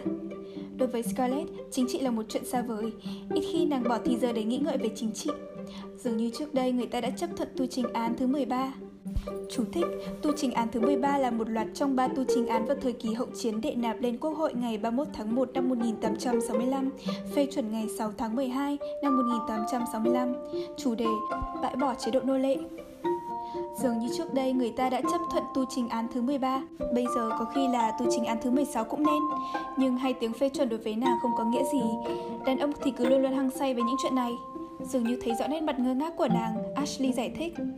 Đây chính là tu trình án cho người da đen được quyền bỏ phiếu. Chú thích, tu trình án thứ 15, ngày 30 tháng 3 năm 1870, công bố bình đẳng giữa người da trắng và da màu. Điều của tu trình án chấp thuận cho người da màu được quyền bỏ phiếu. Đây chính là tu trình án cho người da đen được quyền bỏ phiếu. Họ đã đề nạp tu trình án này lên nghị viện và đã bị bác. Sao dại vậy? Anh biết bọn Yankee đã làm đủ cách để chúng ta phải phê chuẩn tu trình án của họ mà. Chính vì vậy mà anh nói sắp có rắc rối lớn. Chú Henry hét lên. Chú hãnh diện vì các nhà lập pháp họ đã khôn khéo. Bọn Yankee không thể nào ép buộc nổi đâu. Ashley trả lời bằng một giọng bình tĩnh nhưng ánh mắt không khỏi biểu lộ sự bực dọc. Họ có thể làm và làm được, rồi chú thấy họ sẽ dồn chúng ta tới chân tường. Ồ Ashley, chắc chắn là không. Họ đã đi quá rồi, bây giờ còn gì để làm hơn được nữa. Được chứ, họ vẫn còn thừa sức, mọi chuyện rồi sẽ tệ hại hơn bây giờ. Biết đâu rồi sẽ chẳng có một nghị sĩ da đen, một ông thống đốc da đen, biết đâu sẽ chẳng có một quân luật gắt gao hơn. Vừa hiểu ra, Scarlett mở to mắt vì sợ hãi, mặt Ashley xa sầm lại. Tôi đang cố nghĩ một phương thức hành động có lợi cho chúng ta và toàn thể Georgia. Chống đối họ như các nghị sĩ của chúng ta chỉ làm khơi dậy sự thù ghét của miền Bắc và là một cái cớ để cho quân lực Yankee đẩy ra những sản phẩm da đen khác nhằm đánh bại chúng ta. Hay là nên dẹp tự ái qua một bên để chịu đựng trong một giới hạn nào đó. Làm gì rồi cũng thế thôi, chúng ta hoàn toàn bị bó tay, đành phải chịu sự phân định của họ. Như vậy còn hơn là đợi bị áp lực rồi mới nhận. Scarlett hoàn toàn ngơ ngác, lời lẽ của Ashley bay bổng khỏi trí óc nàng. Nàng biết thói quen của Ashley là hay xét một vấn đề trên hai khía cạnh, khách quan và chủ quan. Nhưng nàng thì chỉ thấy có một, cái tát vào mặt bọn Yankee đó sẽ ảnh hưởng nguy hại tới nàng. Lão Meriwether mỉa mai, Ashley bộ muốn nhà vô đảng cấp tiến để bỏ phiếu cho tụi Cộng hòa hả? Không khí bỗng im lìm ngột ngạt. Archie đặt tay lên báng súng. Theo Archie thì lão Meriwether chỉ là một cụ già lắm mồm. Ờ, Archie không muốn thấy kẻ nào nhục mạ tới chồng Melanie, dù chồng bà Melanie có ăn nói điên cuồng cũng vậy. Mắt Ashley long lên, nhưng trước khi chàng kịp nói, chú Henry đã xen vào. Lão già lẩm cẩm, sao ngu quá vậy? Sao lại nói thế với Ashley? Lão Meriwether lạnh lùng. Ashley không cần ông bênh vực dùng đâu, nó nói như một thằng Scalawag quy phục. Mẹ nó, xin lỗi Scarlett. Ashley giận dữ, Tôi không tán thành chính sách chia rẽ, nhưng khi Georgia ly khai, tôi cũng chấp nhận. Tôi không tán thành chiến tranh, nhưng vẫn tham chiến. Tôi cũng không tán thành chính sách làm cho bọn Yankee nổi khủng thêm nữa, nhưng nếu nghị viện đã chọn con đường đó, tôi cũng đành theo. Tôi... Chú Henry đột ngột ngắt lời. Archie, đưa Scarlett về nhà đi. Ở đây không thích hợp với nó, đàn bà không biết gì về chính trị. Một chút nữa là có thể trừ thể ỏm tỏi ở đây bây giờ. Đi đi Archie, về đi Scarlett. Đã tới đường cây đào mà tim Scarlett còn đập thình thịch vì lo sợ những hành động điên rồ của nghị viện có ảnh hưởng tới sự an toàn của nàng. Liệu tụi Yankee có phát điên lên mà tịch thu chạy cơ của nàng không? Archie cào nhau. Tôi đã nghe nhiều chuyện châu châu đá xe, nhưng tới nay thì chưa thấy tận mắt chuyện nào. Bộ các ông nghị sĩ muốn ủng hộ Jeff Davis rồi muốn ra sao thì ra. Bọn Yankee thương tụi mọi lắm, chúng đã nhất quyết đưa tụi mọi đầy đầu cưỡi cổ mình. Dù sao cũng phải quy phục mấy ông quốc hội đó. Phục họ? Mẹ ơi, thán phục họ, đem họ ra xử bắn mới phải. Họ làm cho bọn Yankee vồ chụp ta ngay. Tại sao họ không chịu theo phe cấp cấp gì đó? Tại sao không chịu xoa dịu bọn Yankee thay vì chọc giận chúng mãi? Sớm muộn gì thì bọn mình cũng phải phục tùng họ. Archie lạnh lùng. Chịu thua vô điều kiện, tự ái của đàn bà không lớn hơn tự ái của con dê. Khi Scarlett muốn 10 người tù khổ sai, mỗi chạy cưa 5 người, thì Archie thôi việc thật sự. Mặc dù Melanie hết sức cầu khẩn và Frank hứa sẽ tăng tiền thù lao, nhưng lão vẫn khăng khăng từ chối. Archie sẵn sàng hộ tống Melanie, cô Pitty, India và các bà khác trong thành phố, nhưng với Scarlett thì không. Lão còn từ chối cả cầm cương một chiếc xe nào đó mà trên đó có Scarlett ngồi. Scarlett khó chịu vì một lão côn đồ mà dám phán xét nàng và còn khó chịu hơn khi thấy gia đình và bạn bè đồng ý với lão ta. Frank cố phản kháng nhưng vô hiệu. Ban đầu Ashley từ chối không nhận bọn tù, nhưng sau đành phải nghe theo khi Scarlett vừa khóc vừa hứa hẹn chừng nào tình hình yên ổn hơn, nàng sẽ mượn thợ ra đến trở lại. Láng giềng đều công khai chỉ trích, họ là Frank, cô Pitty và Melanie không dám ngẩng đầu lên. Ngay cả Peter và Mami cũng tuyên bố là chuyện mướn tù làm công nhân sẽ đem tới nhiều chuyện xui xẻo. Ai cũng bảo rằng lợi dụng sự khốn khổ và bất hạnh của kẻ khác là một hành động tội lỗi. Scarlett giận dữ. Họ bắt nô lệ làm việc có ai phản đối họ đâu. À, đó là chuyện khác. Bọn nô lệ đâu có khổ sở cũng như không hề bất hạnh. Dưới chế độ nô lệ, người da đen còn được sung sướng hơn khi đã được giải phóng. Không tin thì cứ nhìn quanh sẽ rõ. Nhưng bao giờ cũng vậy, sự chống đối chỉ làm cho Scarlett cương quyết hơn thêm. Nàng bãi chức hưu, đưa anh ta xuống làm phu và mướn Johnny Gallagher. Dường như chỉ có mình hắn là người tán đồng chính sách mướn tù của nàng. Nhưng hắn hỏi, như vậy là tôi được toàn quyền với bọn tù chứ? Được, tôi chỉ cần công việc chạy đều và có đủ cây khi tôi cần tới, vậy thôi. Được rồi, bây giờ tôi phải đi báo cho ông Welburn hay là tôi nghỉ việc. Và khi hắn lần vào đám thợ hồ thợ mộc, Scarlett thấy như vừa được hồi sinh. Johnny đúng là mẫu người nàng cần, hắn là người cứng rắn và tàn nhẫn. Frank thường khinh bỉ gọi hắn là đồ Ireland thuần chủng, nhưng chính vì vậy mà Scarlett quý hắn ta. Ngay trong tuần lễ đầu, Johnny đã hoàn toàn làm Scarlett hài lòng. Với 5 tên tù, hắn còn làm nhiều việc hơn 10 tên thợ da đen của Hugh. Hơn thế nữa, hắn còn bảo thẳng với Scarlett là hắn không thích nàng có mặt ở trại cưa và nhờ thế mà sau hơn một năm ở Atlanta, nàng mới bắt đầu được rảnh rỗi phần nào. Bà cứ lo chuyện bắn cây của bà, còn tôi thì lo chuyện xẻ cây của tôi. Một người như bà không nên gặp gỡ bọn tù thường xuyên. Tôi, Johnny Gallagher tuyên bố sẽ luôn luôn làm tròn nhiệm vụ. Tôi không muốn ngày nào cũng bị quấy rầy như ông Wilkes. Ông ta cần có người giám sát, còn tôi thì không. Thế là Scarlett phải bớt hẳn việc lui tới chạy cưa dưới quần Johnny. Nàng ngại hắn nổi giận xin thôi việc thì sụp đổ hết cả công trình. Lời nhận xét của Johnny về Ashley làm Scarlett xót xa vì nó chứa đựng sự thật mà nàng cần né tránh. Với bọn tù, Ashley đã làm việc khá hơn đôi chút, nhưng hình như chàng có vẻ xấu hổ vì đã lợi dụng sức lao động của họ. Mấy lúc sau này, Ashley rất ít bần bạc cùng nàng. Scarlett lo lắng vì sự thay đổi đó. Mái tóc óng ả của Ashley đã bắt đầu điểm bạc, vai chàng hoàn xuống nhưng không còn chịu đựng được thêm gì nữa. Lâu rồi, Scarlett ít thấy Ashley cười. Cháu không còn là một Ashley hào hoa của nhiều năm về trước. Bây giờ Ashley giống như một thân cây bị đục khoét bên trong, môi lúc nào cũng mím chặt. Scarlett muốn ôm đầu chàng đặt lên vai mình để vuốt ve mái tóc lấm tấm bạc và âu yếm. Hãy cho em biết tại sao anh muốn. Em sẽ thu xếp tất cả cho anh. Em sẽ làm tất cả cho anh yên dạ. Nhưng thái độ nghiêm nghị và xa vắng của Ashley làm nàng chùn bước.